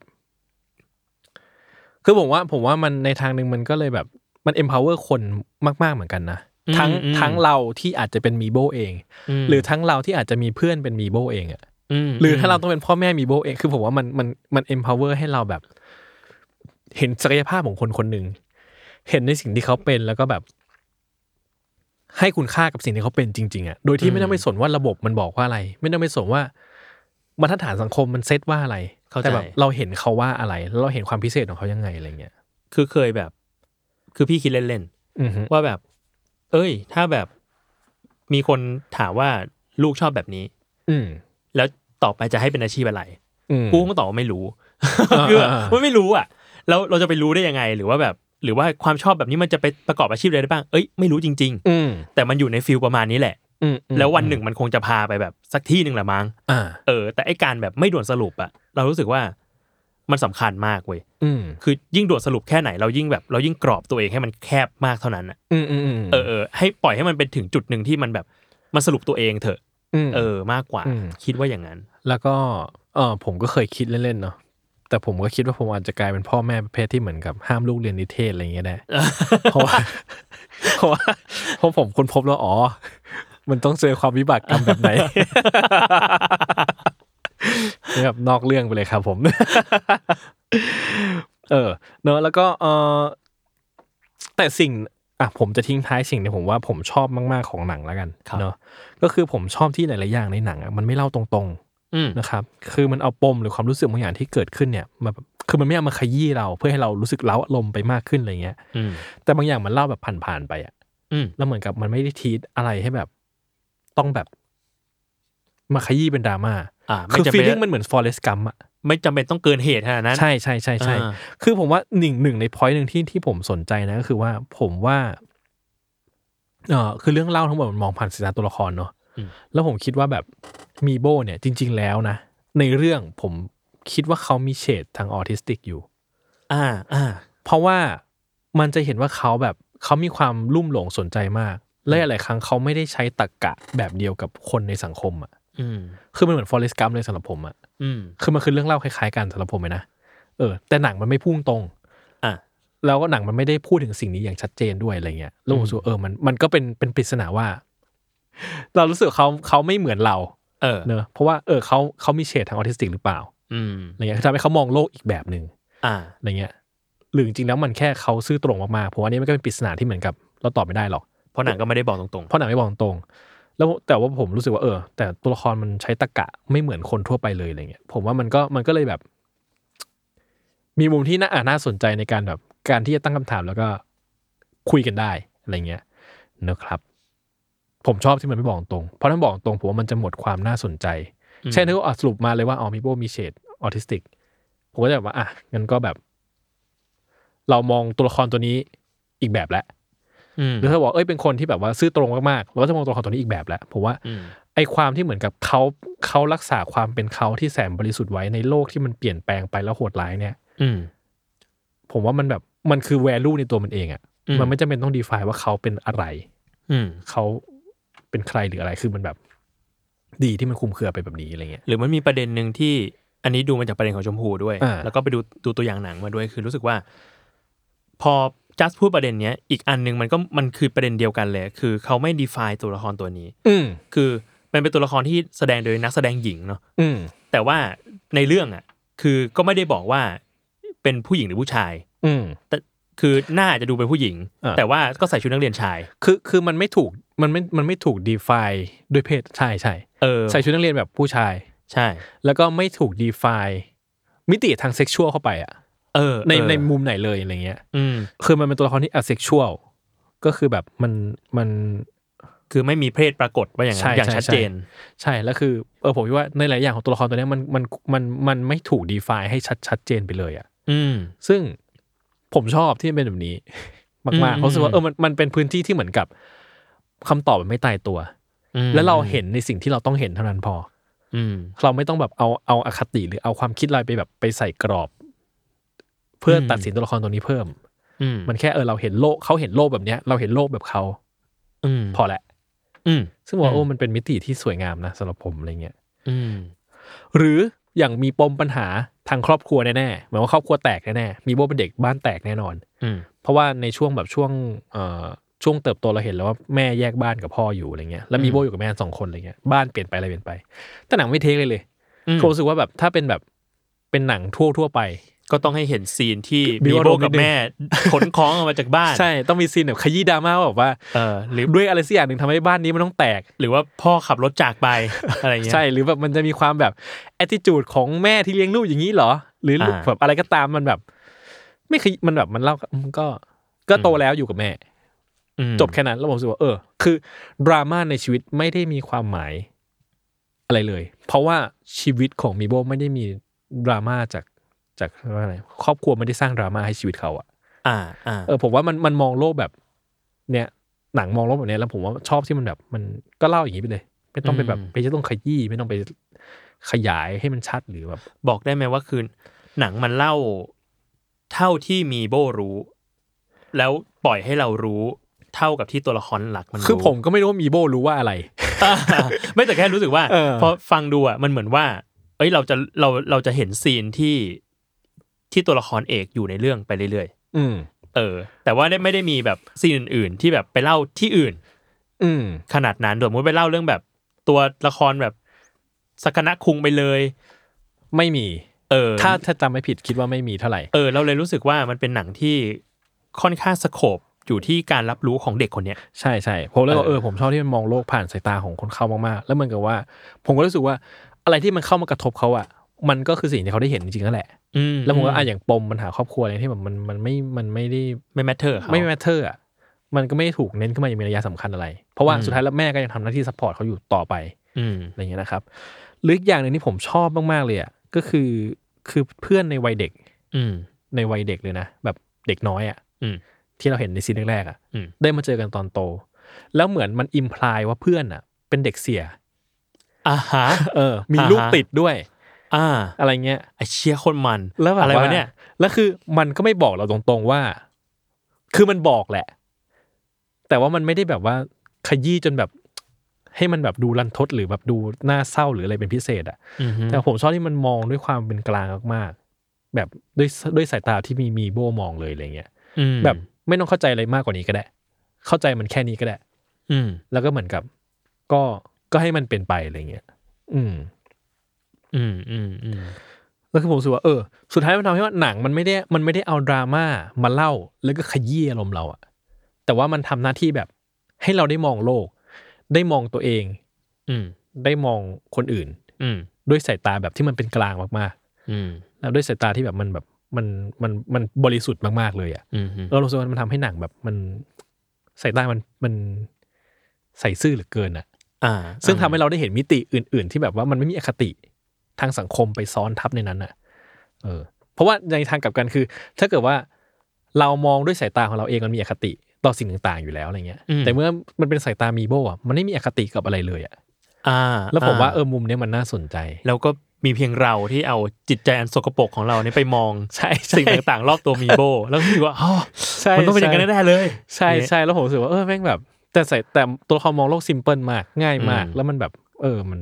มันฟอเรสกัมมันสำหรับผมมันฟอเรสกัม อืม ได้แบบที่แบบแบบเวอร์ชันญี่ปุ่น อ่าอ่า เอออ ม อะไรแบบนี้นะครับผม ครับ นะครับ ซึ่งอ่ะโดยรวมสำหรับผมนะครับ หนังเรื่อง A Fish Tale นะครับ หรือชื่อไทยว่าเจ้าปลาน้อย อืม อย่างที่ผมผมรู้สึกเออผมชอบ มันก็นั่นแหละมันก็จะผมว่ามันก็กลับไปไปพูดเรื่องค่านิยมแบบที่ที่เราเคยผมเคยดูในหนังเรื่องหนังญี่ปุ่นเรื่องก่อนๆมาแหละ อืม แต่ว่าทีเนี้ยมันก็เอ่อมันสนุก อืม แล้วเหมือนกับว่ามันก็ตั้งคำถามกับสิ่งที่แบบ เออ เด็กคนหนึ่งที่ชอบปลาชีวิตเขาจะเป็นยังไง อืม ซึ่งมันก็เป็นคำถามที่ผมว่ามันแบบมันทำให้เราได้เห็นเจอร์นี่บางอย่างของตัวละครดีอะ อืม ตั้งแต่เด็กจนโตอะไรเงี้ยเราดูเขาแบบเราผูกพันกับเขามากๆเลย เพราะเราดูเขาตั้งแต่เด็ก อืม จนโตอะไรเงี้ยเออแล้วมันก็แบบสดใส empower เหลือเกินอะไรเงี้ย มันก็แบบ ทำให้เรามีหวังกับชีวิตมากขึ้นมั้งแบบว่าทำให้เรารู้สึกว่าเราอยากจะรักษาเป้าหมายในชีวิตของเรา อืม ต่อไปมั้งสำหรับผมนะ อืมพี่ว่ามันสตรองมากตรงที่เรื่องนี้มันมันทำมาจากคนจริง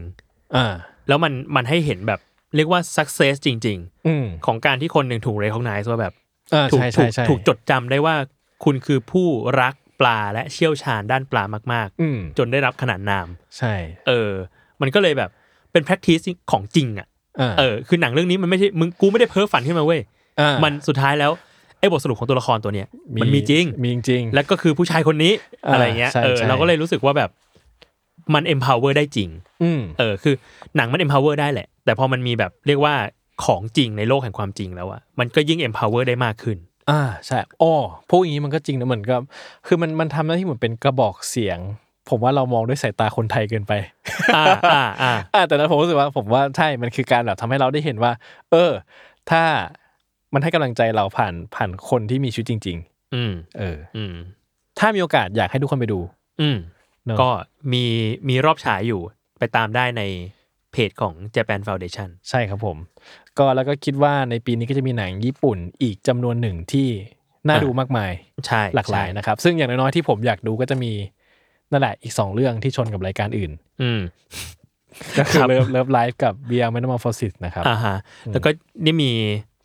มีอีกคนหนึ่งที่ชอบหนังญี่ปุ่นมาก ๆ คืออ ม คุณนิดนก อ๋อ เดลูกี้มัม ครับ ไปดูหนังญี่ปุ่นตลอดอะไรเงี้ย นี่ก็คือแบบคุยกันเรื่องนี้แล้วก็ลิสต์มาให้ดูแล้วว่าอยากจะไปดูเรื่องอะไรบ้าง อ๋อ เออ ซึ่งนิดนกก็จะแบบมีมีคิดคอนเฟอเรนซ์ อ่า อันนั้นเป็นสารคดี อือฮึ ที่แบบพาพาไปดูเอ่อเรียกว่าไงดี เป็นสภาเด็กแล้วกัน อ่า สภาเด็กอนุบาลที่มาคุยกันเรื่องยาก อืม ๆที่แบบ ให้เด็กมาตั้งคำถามนู่น เอ นี่ อตั้งคำถามแบบเราเกิดมาทำไมอะไรเงี้ยซึ่งแบบโอ้โห อ่า เชียร์ลูกเอ้ย สี่ห้าขวบต้องมาคุยกันเรื่องนี้ เออลูกอย่าเพิ่งรู้ครับคำตอบนี้เลยนะ เอออะไรเงี้ยแต่มัน มัน แต่มันก็ดีตรงที่มันเปิด มันดราม่ามั มันเปิดกว้างให้แบบ อ่า ให้เด็กถกอะไรกันเรื่องนี้ อืม แล้วมันก็เป็นสารคดีด้วย อืม หรือว่าอย่างแบบเรื่อง May I quit being a mom อ่า เออแบบเลิกเป็นแม่ได้ไหมอะไรเงี้ย จริงๆนี่ เออ ผมว่าแบบมันน่าสนใจมากเลยนะ คือผมรู้สึกว่าเท่าที่ผมรับรู้มาก็คือญี่ปุ่นเนี่ยก็เองก็จะมีแบบ คือมันเป็นสังคมที่มีบทบาททางเพศบทบาททางสังคมชัดเจนมาก สูงมากด้วย ใช่ อืม แล้วพอมันพูดถึงแม่ อืม และการที่แบบคนที่แบบว่ารู้สึกเหนื่อยหน่ายกับการรับบทแม่ ครับ รับบทบาทหน้าที่การเป็นแม่แล้วเนี่ยเขาจะแบบ มันมันจะยังไงบ้างอะเอออ อืมอืมอืม มันเหมือนก็มันก็พาให้เราไปเห็นความรู้สึกของของคนที่มันต้องดีลกับสิ่งเนี้ย อืม เอออซึ่งผมว่าน่าสนใจเหมือนกัน อืมนั่นแหละครับ ก็ติดตามได้ที่เพจของ Japan Foundation อืม แล้วก็ฉายที่ที่ House ที่ House ครับ ครับ ใช่ House สามย่าน แล้วก็ ใช่ เดี๋ยวน่าจะมีอีกรอบหนึ่งที่เป็นของเชียงใหม่ ม อีก 2 วันมั้งครับ อืมฮึ เอ่อไปติดตามได้ครับ โอเคครับผมก็วันนี้นะครับ c i n e f i e s ตอนพิเศษขอลาไป เท่านี้ประมาณนี้นะครับผมก็กลับมาพบกันได้อีกครั้งนะครับ ตอนใหม่ทุกวันที่ 1 และ 16 ของทุกเดือนนะครับไลฟ์รีวิวหนัง 1 ครั้งต่อเดือนนะครับ ซึ่งจะมาวันไหนแต่ละเดือนจะประกาศอีกที ครับ นะครับผมแล้วก็เอ่อเอาจริงๆผมว่าก็นั่นแหละ ไม่รู้ว่ารายการนี้จริงๆแล้วคือวางไว้1กับ16 ตอนแรกเพราะว่าอยากให้มันแบบไม่เหนื่อยมาก ประมาณนี้ ประมาณนี้ครับผม ถ้าหากว่ามีอะไรสนใจอยากให้พูดคุยประเด็นไหน ส่ง feedback หรืออะไร มาได้ ใช่ก็วันนี้ขอบคุณทุกคนมากครับผม วันนี้ขอลาไปก่อนนะครับ สวัสดีครับ ครับ